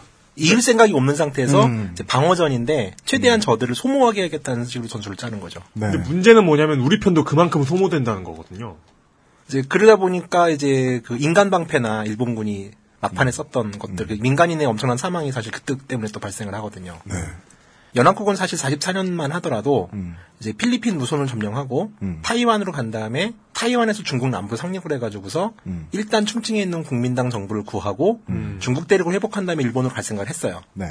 근데 전황이 너무 좋은 거예요 생각보다. 그렇죠. 그러니까 굳이 뭐 타이완을 점령해가지고 어서 싸우고 뭐 중국으로 갈 필요가 없이 태풍길을 따라 직진. 예, 그냥 이제 태풍이 가는 길을 따라서 오키나와 먹고 본토로 들어가자라는 걸로 계획이 바뀌어요. 네. 오키나와 남서 쪽에서. 그렇죠. 예. 여기 고기압 보이냐? 일로 가면 돼. 그러다 네. 보니까 이제 오키나와는 거의 이제 가장 중요한 전쟁의 중심지로 떠오르게 되는 거고. 사스마본이 일본 육군의 뿌리라고 했는데 음. 제가 거꾸로 알고 있었어요. 조슈현이 일본 육군의 뿌리고 사스마본은 일본 해군의 뿌리예요. 아, 이거 언제 편집하냐. 아, 오케이. 죄송. 검색했어요 지금 그동안? 아, 아, 예. 뭔가 바뀐 것 같고 이상해가지고. 예. 나는 알아서 하겠지 하고 가만히 있었어. 어, 2년 만에 발전한 거 봐. 난, 난 이용 오빠를 너무 믿나 봐. 뭐라고 가만히 믿지 마세요. 그냥. 믿지 마세요. 그럼 같이 일하실 일이 없거든요. 예, 믿- 말씀하시면 떠나시면 되잖아, 환타님은. 예, 믿으실 거 제 없습니다. 입장을 뭘 아세요? 네. 자, 이렇게 보니까 이제 모든 병력들이 오키나와 본섬에 집중이 되고, 네. 그러다 보니까 그 주변 열도들은 또 쉽게 전쟁이 끝나요, 그냥. 네. 큰 부대가 없이. 그러다 보니까 뭐 일본군에 대한 학살이나 이런 것도 없었고, 네. 집단 자결도 아주 희귀하게 몇 개의 섬에선 있었는데, 일반적이지 않았죠. 자, 이제 문제는 이제 오키나와 본섬이에요. 그러니까 이게 그 전조가 보이는 게 뭐 이오지마 이런 섬에서도 이오짐에서 처음 그, 그걸 했잖아. 땅굴 파고 땅 박히는 예, 게. 예. 이오지마에서 처음으로 이제 지옥도가 열렸죠. 연합군 입장에서는. 네, 예. 엄청나게 죽고. 그리고 오키나와가 본 게임이 시작됩니다. 그래서 오키나와 같은 경우는 44년, 그러니까 전투는 지금 45년 4월 이때 미군이 상륙하는데 네. 44년 8월부터 이미 파견단이 가가지고서 비행장 깔고 땅굴 파고 해군 사령부는 아예 지하 참으로 들어가 버려요. 음. 지금 이제 뭐 오키나와 여행하면 들어갈 수도 있는데 도망갈 수 있는데 그냥 언덕에 전 무슨 해군 사령부라 그래가지고 건물은 있는 줄 알았어요. 근데 그냥 산이에요? 산에 그냥 땅굴이 들어가 있어요. 참호예요 다. 네. 거기서만 뭐 시신이 2,400개가 나왔다 그러는데 막판에. 그러니까 결국 이제 그 전쟁이 어떻게 진행이 되냐면은 그 가네다라는 오키나와 중부로 상륙을 해가지고서 남부를 중심으로 이제 군대가 집중돼 일본군이 방어선이 집중돼 있다 보니까 네. 중부하고 북부는 또 금방 전쟁이 끝나요. 한 일주일 안에 점령이 돼요. 네. 근데 문제는 이제 남부 전체가 2,300개 요새로 구성된 구조다 보니까 이걸 다 깨야 되는 거죠. 그러니까 당시 전황도를 보면은 오늘 내일 날짜가 다 있고 거의 전진을 50m 전진을 해요. 매일 매일 매일 매일. 네, 네. 그러면서 뭐 미군이야 뭐 다 아시겠지만 또 그 당시만 해도 이제 생산성에서 이미 월등하게 미국이 앞섰기 때문에 물량 공세를 또 엄청나게 했을 거 아니에요. 네. 자, 당시에 오키나와 본섬의 인구가 약 45만 명이었어요. 네. 그리고 일본군이 11만 6천. 음. 여기에 조선인 강제징용자와 정신대 할머니들이 약 1만 명. 음. 그러니까 엄청나게 많았어요, 또 조선인들은. 네. 이 전쟁 기간은 약 석 달에 걸쳐서 벌어지는데, 그러니까 정식적인 전사에서는 오키나와 전투라고 하는데, 그 오키나와 사람들이 이걸 철의 폭풍이라고 불러요. 음. 그러니까 이때 떨어진 포탄의 수가 271만 6천 발. 음. 45만 명 사는 섬 중에 3분의 1의 땅에 예. 떨어진 미사일이 그 정도다. 인구 인구 한 명당 다섯 발. 그렇죠. 이게 총알이 아니라 포탄이. 네. 어, 그러니까 뭐 미국 지질학회에서 오키나와 섬 점령하고 나서 조사를 했는데 그 해안선이 바뀐 곳이 정말 10km 정도에 달한다 그러더라고요. 음. 그러니까 우리나라도 한국 전쟁 때 뭐 그 산이 하나 녹아내렸다 그러잖아요. 네. 그렇죠. 그런 식으로 여기는 이제 해안에서 포사격을 하니까 해안선이 바뀐 거예요. 네. 그리고 전쟁의 최종 결과는 일본 쪽이 18만 명이 죽고 그 오키나와 전투에 대해서는 그 퍼시픽이라는 미드가 있습니다. 네. 거기에서 굉장히 끔찍하게 음, 잘 묘사를 했더라고요. 군인이 고작 11만 명이었다는 걸 참고하고 들어주셔야 될 숫자 같네요. 그리고 뭐 일본 해군의 상징이었던 야마토도 야마토는 가다가 침몰하죠. 예, 오키나와로 오키- 가다가. 오키나와 근해에서 침몰했죠. 끔찍한 전쟁이었습니다. 그리고 미군은 약 12,000명이 죽어요. 그러니까 뭐 어떻게 보면 이제 뭐 일본군이 한 18만 죽고 미국이 12,000명 정도 죽으니까 이게 어떻게 보면 일방적인 학살로도 보이는데 사실 이 전투가 태평양 전쟁에서 미군이 가장 많이 죽은 단일 전투기도 하고요. 네. 그다음에 얼마나 격렬했냐면은 양쪽 최고 사령관이 죽어요. 음. 미국 쪽은 중장이었는데 이 아저씨 시찰 나갔다 포격받아 죽고요. 음. 일본군 총사령관이 자결을 하죠. 일본 애들답게 당시에. 음.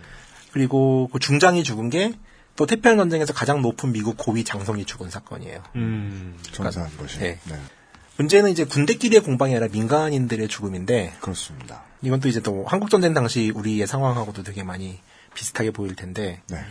일단 그 미군의 공습이기 전부터 일본군들이 이제 불령선인들 속가낸다고 하면서 불령선인? 예, 말 잘 못하는 사람들을 속간에 미국의 스파이로 몰아서 죽였는데 이때 대부분이 또 이제 조선인들이 이때 초기부터 희생을 당하는 거예요. 네. 이오지마라는 섬에 있는 기록에 의하면은 정말 조선인이 하나 있는데 되게 성실하고 네. 이제 마을 사람들 신망을 받고 있는데 그냥 와서 갑자기 조선인을 막 죽이고 이 사람 같은 경우는 이웃 사람이 너 죽이러 온다고 빨리 도망가라고 음. 뒤를 담 넘어가다가 총을 맞아 죽었다. 이런 얘기들. 그러니까 뭐 신문 과정도 전혀 없이 그냥 이제 그냥 호적본 본 다음에 조선 적이면은 죽여댄 거죠 사람들을. 네. 그 사람이 필요했던 이유는 죽일 사람이 필요해서. 그러니까 전쟁을 깔끔하게 하기 위해서죠. 네. 혹시 모를 우리 뒤에서 뒤통수를 밝힐 수 있는 사람들을 네. 여지를 남겨두지 않기 위해서. 네. 뭐 사이판 전투에서도 많이 집단 자살이 있어서 알려진 얘기지만은 당시 일본군들은 대본영 아저씨들은 주민들한테 미군한 잡히면은 탱크로 깔아 죽이고 음. 여성은 이제 집단 성폭행을 한 다음에 찢어서 죽인다. 음. 그러니까 이제- 지금 죽어라. 예, 지금 깨끗하게 죽는 게 낫고 네. 또 기본적으로 얘네는 이제 옥새 정책을 피잖아요. 옥쇠. 옥새 옥처럼 부서져라. 네.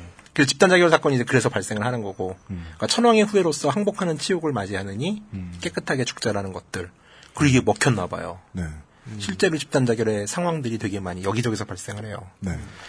중요한 거는 이제 그 오키나와 전투 그리고 민간인의 사망에 대해 가지고 오히려 그 80년 5월에 한국 정부가 했던 것보다 더 성의가 없는 게 음. 아직까지 일본 정부에 의한 체계적인 조사가 이루어지지 않았어요. 이건 저도 이건 되게 충격적이더라고요. 조사를 하는데 음. 네. 이게 말이 되나? 일본 사람들이 이럴- 수가 있나 싶을 정도로 음. 그 조사하는 사람들이잖아요. 일본 사람들의 종특이. 그렇죠. 예. 그러니까 결국 이제 민간인들이 얼만큼 죽었냐, 얼만큼 자살에 강요됐냐는 부분들은 네. 이제 그 현장 발굴이나 음. 살아남은 사람들의 증언. 근데 증언만 가지고 이제 확인이 안 되니까 시신이 결국 나와야 되는 거잖아요. 네. 그러니까 시신의 숫자를 가지고 파악을 한 게 대략 뭐한 1000명 정도를 지금 음. 현재 확인된 게 이게 이제 공식 입장인 거죠. 어떻게 보면. 그러니까 정, 어, 정말 정말 증거가 있는 예. 증거가 남아 있는 부정할 수 없는 숫자가 천이라는 거예요. 네. 그러니까 아직까지 조사가 안 이루어졌다는 건 되게 큰 문제인 것 같고 네. 이제 뭐 조사가 되겠어요. 그리고 이제 70년이 지났는데 그러게요. 아 그 퍼시픽에 나오는 장면은 그겁니다. 그 아이를 아는 음. 민간인 여성에게 오키나와인 여성에게 음. 폭탄을 둘러서 일본인이 미끼로 씁니다. 음. 어, 실제 있었어요 그런 일이. 네. 정말 끔찍한 일이죠. 이제 몇 가지 이야기들도 살아있는 사람들이 당시를 증언한 걸로 이제 남아있는 얘기들이에요. 네. 그러니까 뭐 대표적인 게 이제 중부의 치비칠이라는 치비칠이 가마나 동굴인데 가마가 동굴인데 여기 같은 경우는 민간인들 한 150명 정도가 있었고 네. 미군이 와서 항복 공고까지 할 정도로 대화까지 가능한 상황이었어요. 음. 근데 주민 중에 두 명이 죽창 들고 나 뛰어들었다고서 사살당하고 네. 이제 미군 쪽에서는 아무 말을 안 믿은 거죠. 미군에서 항복하면 살려주고. 네. 그 실제로 이제 그 점령 지역에서 그 민간인 포로들에 대한 대우들은 그렇게 나쁘지 않았다고 기록이 돼 있거든요. 네. 물론 뭐 승자의 역사일 가능성도 있긴 하지만. 네, 네. 근데 결국 그 안에 이제 대표적인 사례가 종군 기자 출신의 어머니가 있는데 네. 이제 주사기에 독약을 넣어 자기 자식다 죽이는 거예요. 이 아이들이 살아 있으면 미군한테 잡혀서 성폭행을 당할 테니까. 네.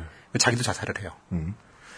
그리고 뭐 낫을 들고서 이제 애 아빠가 음. 자기 가족들을 죽이고 음. 자기도 죽는 일도 있었고 음. 어떤 증언은 이제 이 아버지는 후일에 이제 뭐 미쳤다고 알고 있는데 자기 자식이 이제 우는 거예요. 뭐, 애, 뭐, 동굴에서 울 수 있잖아, 깐난쟁이니까. 그렇죠. 그 여기는 이제 일본군이 또 있었는데, 이 딴 지역인데, 음. 이해로 인해가지고 이제 우리가 못 죽게 생겼다. 음.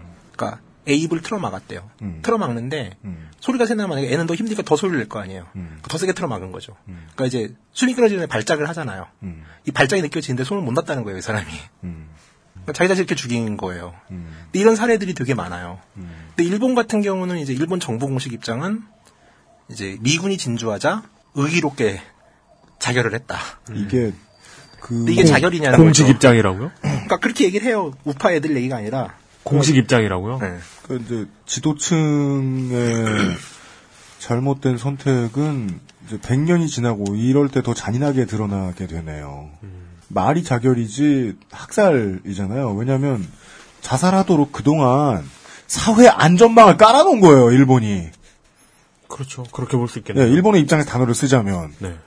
여기다가 이제 항복을 했을 때 어떤 대접을 받는지에 대한 정확한 정보를 제공하지 않았다는 게 우선 가장 크고요. 그렇죠. 네. 아, 그리고 죽도록 계속해서 가르쳤을 거 아닙니까? 죽도록 가르쳤을 테고 일본군이 포로에게 어떻게 하는지를 알 테, 알았을 테니까요. 우리도 이 포로가 되면 그렇게 될 거라고 생각했겠죠. 근데 실제로 진짜 어떤 지역에서는 난징에서 참전했던 경험을 가진 군인들이 겁에 질려서 사람을 죽이기도 해요. 우리가 어떻게 했는지가 기억이 나니까. 하여간 학살이라는 점을 다르게 보면 안 되겠다. 이게 학살이 맞다는 걸. 여기선 지금도 이제 입장이 좀 다른 게 일본 쪽에서 나오는 이제 뭐 승에서 그 세영모 같은 애들 이 쓰는 자료들 같은 거 보면은 애국적 행동인 거죠. 아이고야. 세영모. 새로운 역사 교과서를 만드는 모임. 新しい歴史教科書を作る会。 일본 교과서 개정 때마다 황당한 정도로 왜곡된 교과서를 제출하는 단체.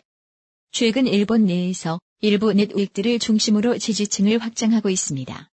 오키나와 사람들은 환장을 노리신 거죠. 네. 근데 문제는 오키나와 입장들이 일본에 이렇게 크게 유통되지가 않는다는 거예요, 지금까지도. 그렇죠. 네. 크게 유통됐으면은 이게 아유 세상에 아니 자기 할아버지 할머니 된 사람들 그렇게 많이 사라졌는데 2004년도에 이제 오키나와에서만 나온 로컬 신문인 오키나와 타임즈가 일- 조사를 하는데 이제 뭐 홍콩에서 했던 얘기가 거의 비슷한 얘기예요.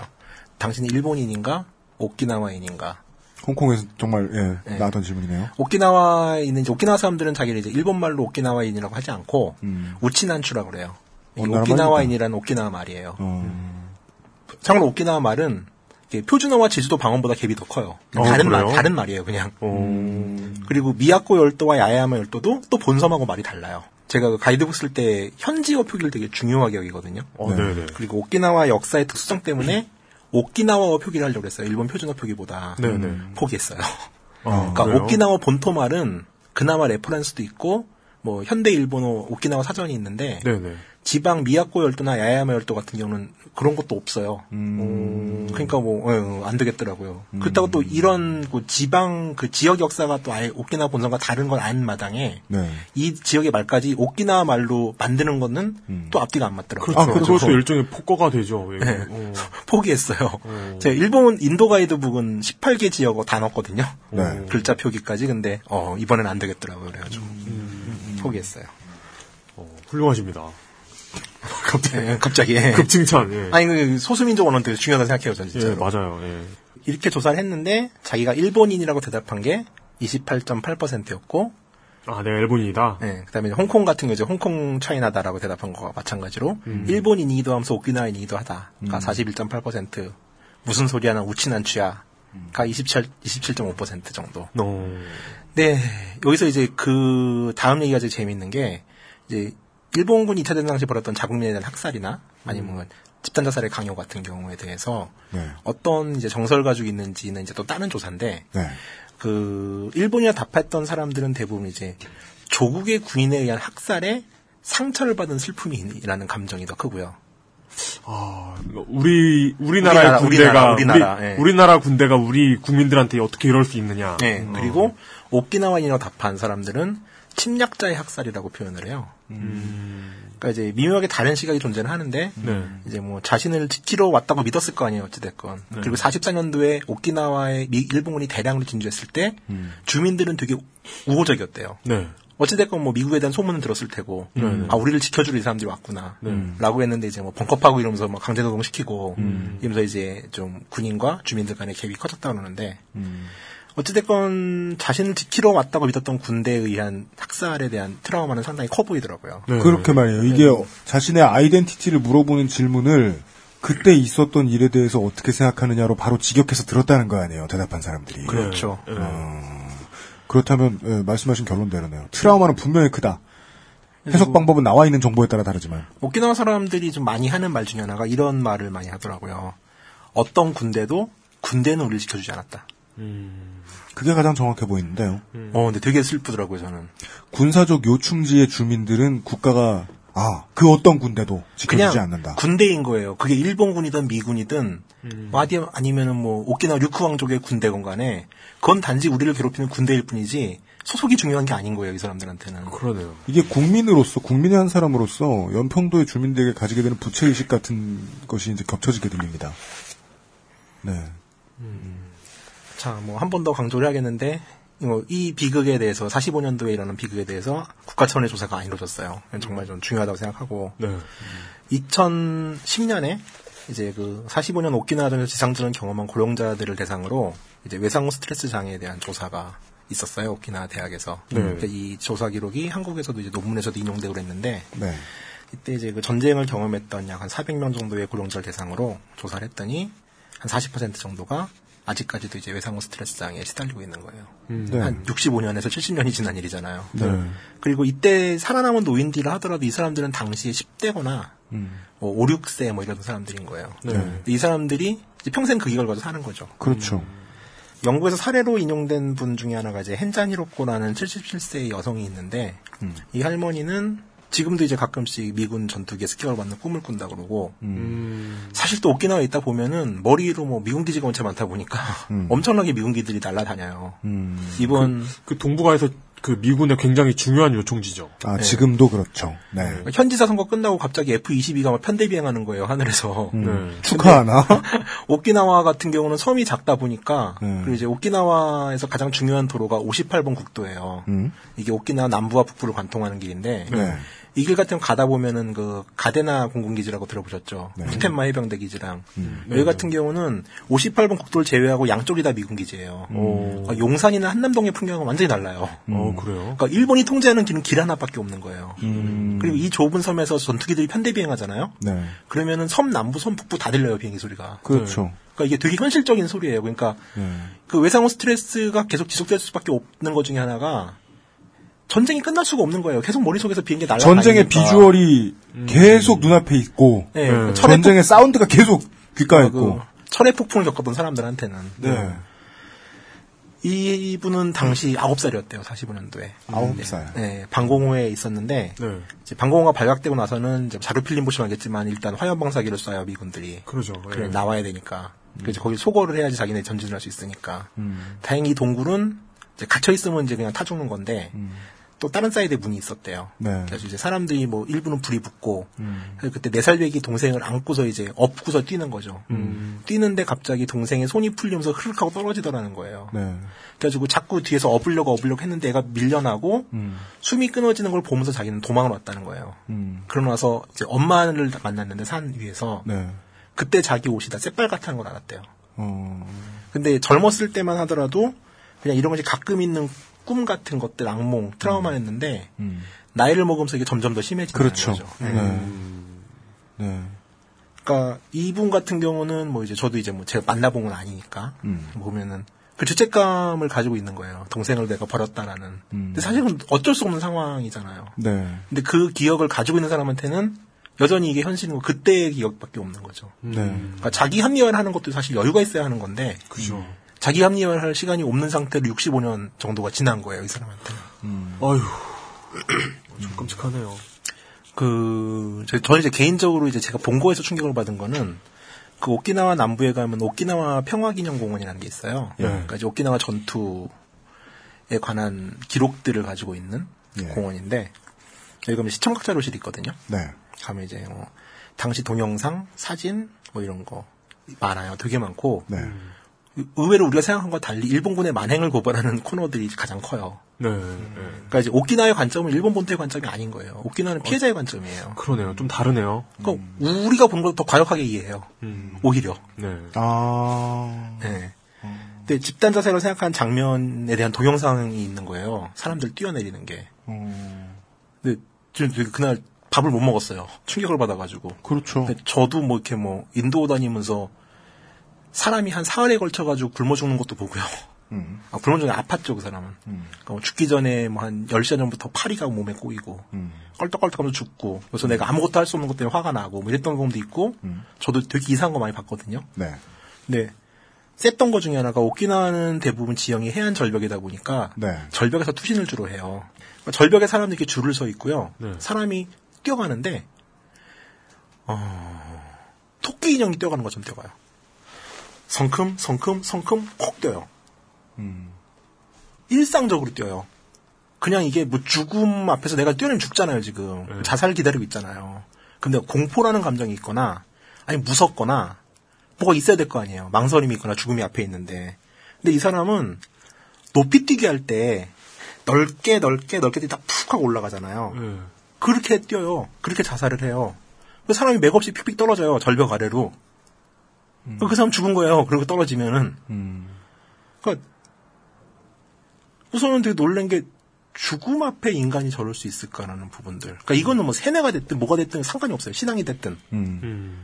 근데 사람을 그렇게 만든 거고 사람이 그렇게 될 수 있다는 거예요. 대부분 우리는 그 어찌됐건 우리가 인간이라는 것에 대한 믿음을 좀 가지고 있잖아요. 그렇죠. 되게 나쁜 새끼들이 있을 수는 있어도 네. 생명체를 생명을 가진 동물로서의 음. 부분들이 무시가 되더라고요. 그 풍경 속에서. 음. 그러니까 이제 너무 놀랍기도 했고 네. 충격적이기도 했고 네. 정말 멍했어요 그날. 음. 그리고 진짜로 나 이거 준비하면서 우울증 올 뻔했어요. 어. 이게 총장님한테 너무 너무 너무 짜증이 나는 거예요. 네. 어, 이게 뭐야 도대체 막 이러면서. 뭐 나불될 타이밍은 아닌 것 같긴 한데 네. 그 역사의 결과란 보통 어, 지도자들의 장난질의 결과란 말이에요. 어느 때보다 저 상황은 제가 자꾸 떠오르는 말은 개인적 일탈이라는 말이에요. 이 공주님이 하시는 이 단어는 밑에구나.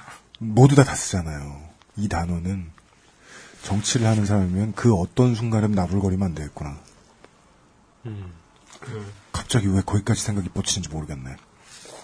처음에 오키나 와가지고 이제 그 울뚝짐성 오라버니랑 이렇게 술 먹고 그러면서 이 얘기를 되게 많이 했거든요. 네. 야, 아마 이것 때문에 또 하라고 막 꼬신 것 같은데 지금도 모르겠어요. 그러니까 이거는 제가 가진 인간에 대한 일반적인 이미지들을 다 부셔버리더라고요. 뭐 여전히 결론은 알 수 없고 네. 일단 45년 오키나와 전투는 어찌됐건 간에 연합국의 승리로 돌아갔고 일본 대본영은 사실 의도대로는 됐어요. 전선을 질질 3개월이나 끌었고 뭐 그러니까 이게 이오지마나 그 전에 아그 그 전에도 다른 섬에서 가- 같은 전략이 시험되고 이오지마 오키나와 이렇게 오는데 음. 그러니까 우리 측의 피해를 생각하지 않고 상대방에게 큰 피해를 입히는 거거든요. 민간인은 생각하지 않는 거죠. 네, 아무것도 생각하지 않고 그러니까 굉장히 정말 이것도 인간으로 인간으로서의 어떤 의구심이 드는 전략인 거죠. 그 전략 자체가. 그러니까 17, 8세기부터 시작을 한다고 생각하면 네. 살고 있던 원주민들에게는 어차피 영원히 고통받고 있던 삶이었는데 음. 그 와중에서도 매우 고통스러운 방법으로 자기들을 죽여가면서 네. 일본은 이기지도 못할 전쟁에 시간을 끌었네요. 예. 그 전략의 이- 이유는 일부 그 미군을 비롯한 연합국이 질려가지고 전쟁을 포기하게 만들려는 의도가 있었어요. 뭐 그런 희망도 있었겠죠. 최대한 자기 나라 왕에 대한 보호도 있었죠. 사실도. 하여간 이게 그리고 지금 계속 그리고 그 의도가 성공하죠. 하여간 지금 이게 계속 카메라가 멀어졌다 가까워졌다 멀어졌다 가까워졌다 하고 있어요. 네. 그러니까 이용이 가끔 큰 카메라를 보여주는데 저는 그럴 때마다 별로 거기 떠, 쫓, 이렇게 감정상 쫓아가게 되지 않는 거예요. 음. 다 죽었는데 뭔 소리야. 전략은 어쩌라고 그래서.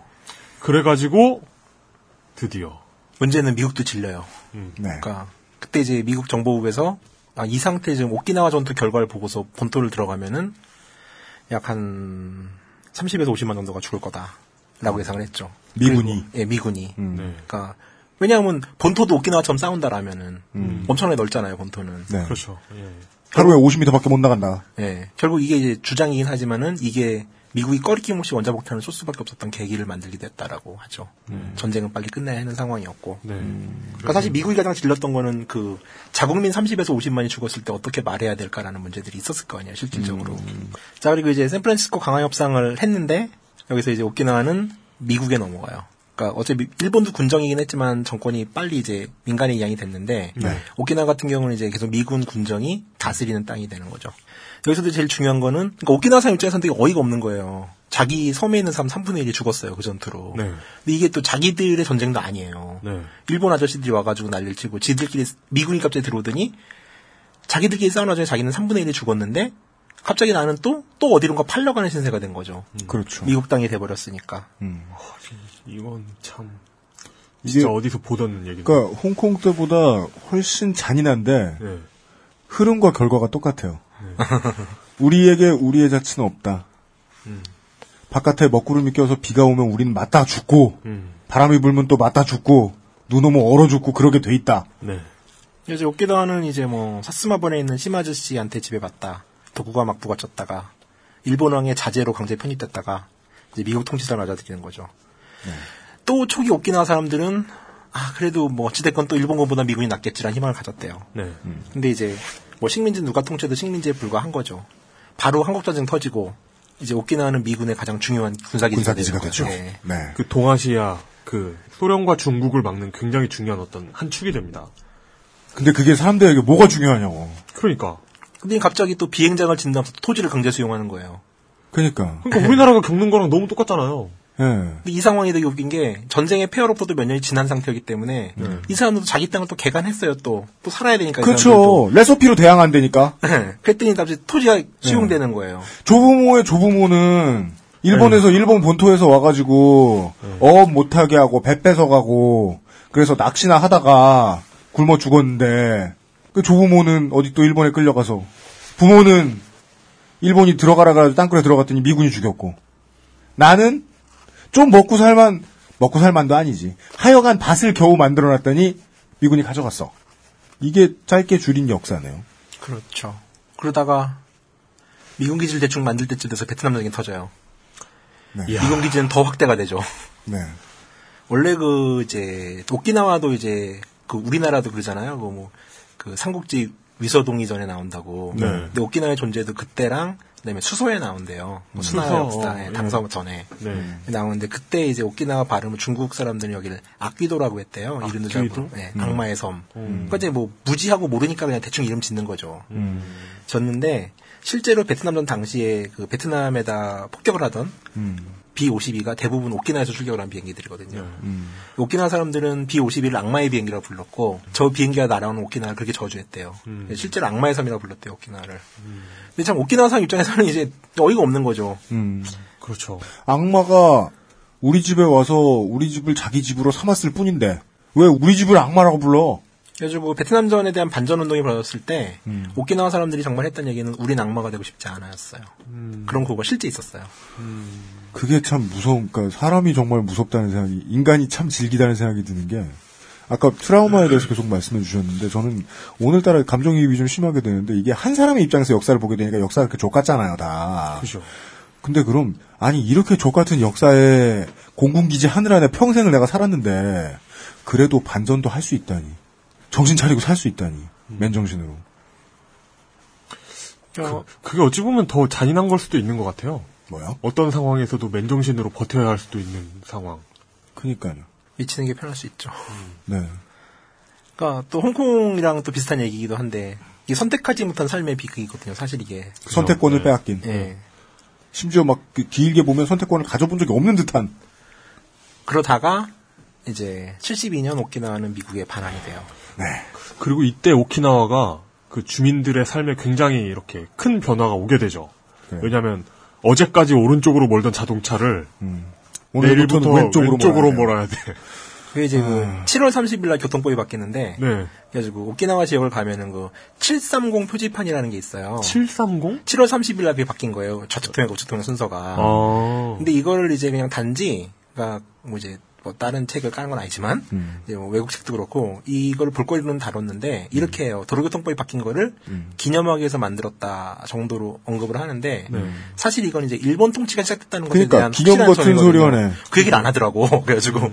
아, 네. 그, 여기에서부터, 그니까, 사람에게 가장 중요한 인프라 중에 하나인 도로, 도로 교통과 관련해서, 날짜 하나 하루 딱 지났는데, 일부 정비가 안 된 도로에서는 신호등이 뒤집혀 있어서 신호등이 안 보였을지도 모르지 않습니까? 사람을 승복시키고, 승복시키고 굴복시키는데, 네. 아주 간단한 방법 중에 하나죠. 음. 사실 별로 느끼지 못하잖아요. 길이 바뀐 거 정도인데. 네, 현대가 왔는데, 그냥, 네. 인프라를 주인이 바뀌었다는 이유로 또 확 뒤집는 어떤 배경이 우리 앞에 눈에 펼쳐지고 있고, 뭐 다음 주에 또 얘기를 하겠습니다만, 오늘의 얘기는 끝나가고 있습니다. 뭐 당시도 협상 당사자들은 이제 뭐 일본의 정치인들과 미국의 정치인들이었고 오키나와 사람들은 이 협상 테이블에 올라서지도 못하죠. 그냥 뭐 자기들의 운명 계속 떠다 떠다 떠밀려 다니는 거예요. 네. 그리고 오키나와에도 다행히 이제 애국 세력은 있었는지 음. 오키나와의 그 반환을 축하하는 조국 반환 기념 대회도 있고. 오키나와 청년회? 어 그렇죠. 그런 애들이 있었겠죠. 새끼들 그 아유. 무엇보다도 이제 아 그건 이거다. 환타님이 아까 말씀하신 미치는 게 낫죠. 저렇게 살면 사실 또 이때도 또 오키나와 사람들의 그 낙천성이 정말 대단한 게 이렇게 바뀔 때마다 기대를 한대요. 또 일본에 반환될 때는 그럼 이거 미군 기지 문제라든 처리를 해주겠지를 기대를 했는데 안건에도 못 올라요. 그럴 리가 있나. 그렇죠. 근데 이양되고 나서 이제 미국과 일본의 그 협상 대표들이 만찬을 하면서 이렇게 말을 하죠. 무력으로 빼앗은 땅을 평화롭게 이양하는 전 세계 인류사의 최초의 모범적인 사례를 우린 남겼다. 그러니까 오키나와를 이양하는 게 미국이 무력으로 빼앗은 건데 협상을 통해서 일본에 반환한 거잖아요. 이렇게 모범적인 사례가 어디 있냐는 거죠. 그러면은 저 중국에서 얘기해야지. 어떻게- 홍콩 홍콩! 이러면서 씨발. 어떻게 이런 소리를 이렇게 할 수 있지? 정치인이니까요. 아주 오래간만에 역사 얘기만 했어요. 예. 물론 개드립이 궁에서 그 아시를 들으시는 분들이 있지만 그렇지 않더라도 오늘 잘 따라오셨다면 그런 데는 이유가 있었을 겁니다 네. 네 어, 어디서 들어본 듯한 이 이야기들. 그리고 이제 앞에 시작 때도 제가 말씀드렸습니다만은 우리 저 오키나와 환타님의 경우에는 다녀오면 확실히 할 말이 10배로 늘잖아요. 그렇죠. 예. 예. 그래서 아무리 이 원고를 줄여달라, 줄여달라. 전 부탁도 안 해요. 소용이 없을 것이다. 길 것을 알고 이제 두 번 모신 것도 있지만 오키나와 이야기 같은 경우에는 특히나 한국인들이 좀 오랫동안 생각을 해볼 만한 사안이 아닌가. 음. 간단하게만 얘기할게요. 한국이 지금 2014년에 일본이었으면 오키나와 같았을 거예요. 오키나와였을 거예요, 한국은. 사계절도 있고, 나는 작물도 많고, 철광도 가지고 있는 오키나와였을 거예요. 한반도는. 최소한, 뭐 한 남쪽 정도라도요? 그렇게 됐을 거예요. 무슨, 참, 시대가 지나서, 강변에, 모래가 아니라, 흙이 아니라, 콘크리트가 쫙 깔려 있고, 강변로에 폭탄이 떨어질 걱정을 하지 않아도 되는 곳에서, 바람 부는 곳만 걱정하고 사는, 저희 같은 도시민들이 후대의 도시민들이 이야기하기에는 네. 여전히 전쟁 영화를 4D 극장에 가서 보는 듯한 비겁한 미래의 평온한 그림 같다는 생각은 듭니다만은 네.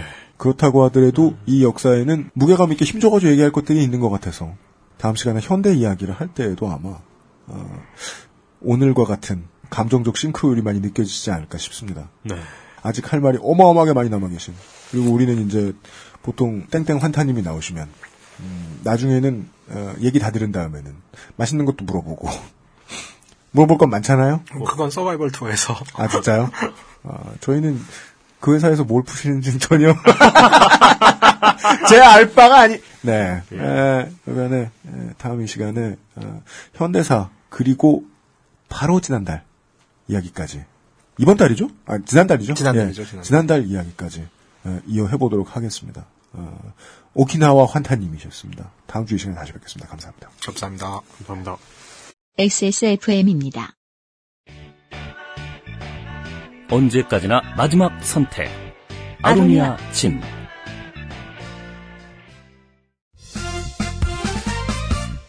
선택, 바른 선택. 물론 청취자 여러분들은 제가 이용의 언사를 편집하는 것을 싫어하십니다. 네. 왜냐하면 제가 편집해 놓으면 진짜 재밌는 것들만 남기 때문에 이용은 그럼- 평상시에도 늘 저렇게 그런 면이 있죠. 지자이자 개드리퍼일 것이다. 예, 아, 이런 기대를 해주신 경우가 많은데 예, 이용의 말 패턴 중에는 이런 게 있어요. 어, 그 마이 그 시각을 잘 움직 잘 움직여요 이용이. 제가요? 네, 되게 나노미리의 현상을 보고 있다 말고 음. 갑자기 몇만 광년 바깥을 얘기해요. 음. 근데 제가 오늘 이제 이용의 말이 좀 편집이 된 편인데요. 왜 진짜? 그러냐면 진짜? 제가 그 시야를 못 벗어났어요. 제가 오늘 계속해서 1인칭으로 이 이야기를 듣고 있었거든요. 네. 왠지 우리 할아버지 할머니 얘기, 우리 엄마 아빠가 우리 할, 할- 할아버지 할머니한테 들었고 지금 보고 있는 얘기, 그리고 지금 내 눈앞에 펼쳐진 얘기, 그리고 내 아이도 아무래도 그 영향권을 벗어나지 못할 얘기 한 것 같아가지고 말이죠. 우리한테는 매우 옅습니다. 용산이나 한남동하고는 다르다고 한타님이 말씀을 해주셨잖아요. 왜냐하면 거기에는 우리가 노는 데가 있고 한국 땅이 있고 사진 찍으면 한국 같거든요. 음. 예. 근데 오키나와는 도로의 아스팔트는 일본 거 같이 생겼을지도 모르겠네요. 나머지는 그냥 미국 동네 같겠죠. 지금 아직까지도 우리가 절대로 촬영할 수 없는 어, 용산 기지 는 우리가 우리 시야 즉 1m 50에서 2m 정도 그 정도에서 보지 않고 5m 6m 높이에서만 찍더라도 아주 예쁜 미국 동네입니다. 그죠. 네, 평화로운 우리에게도 지금 우리 상황이 조금 나을 뿐 그다지 다르지 않은 이야기 네, 나눠봤습니다. 여기까지 이번 주에 두 번째 출근한 히스테리 사건 파일 그것은 알기 싫다 12월 첫째 주 순서 여기까지 하겠습니다.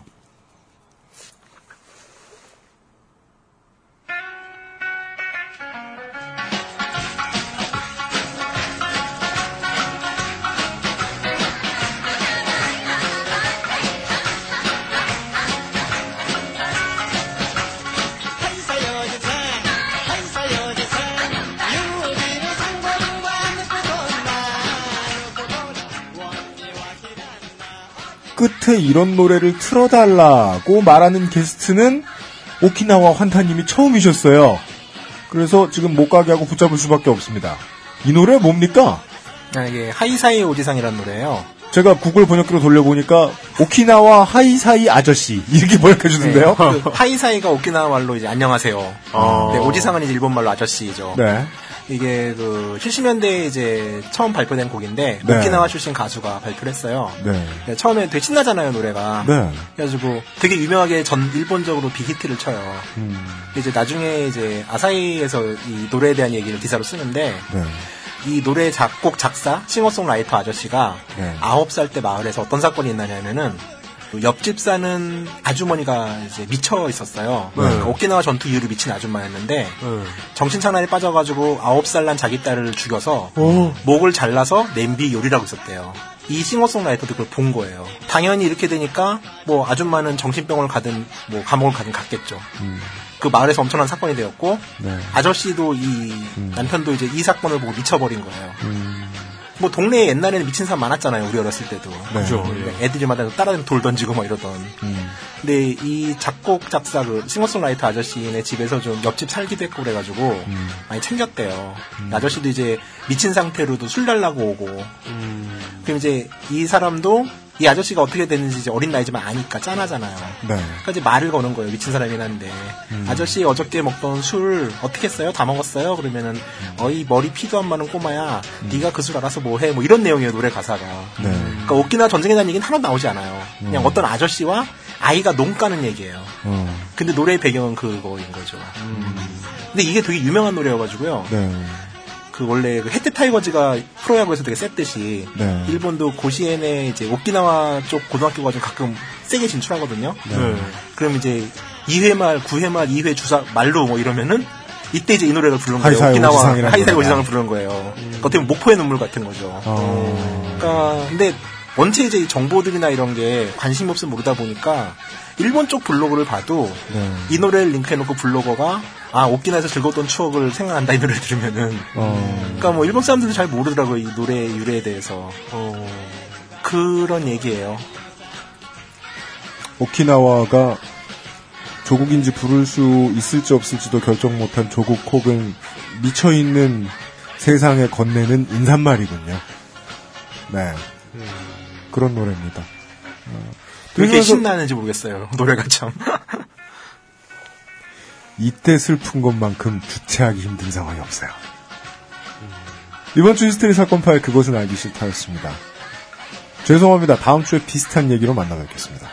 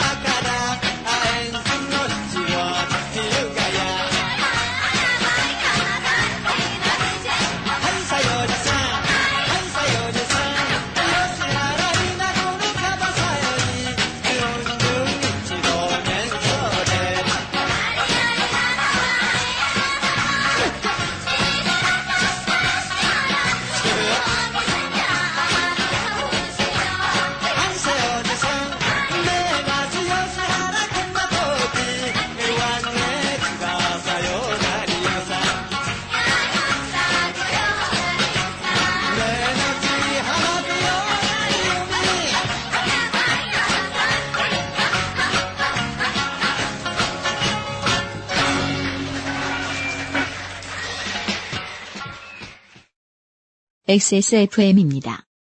I D W K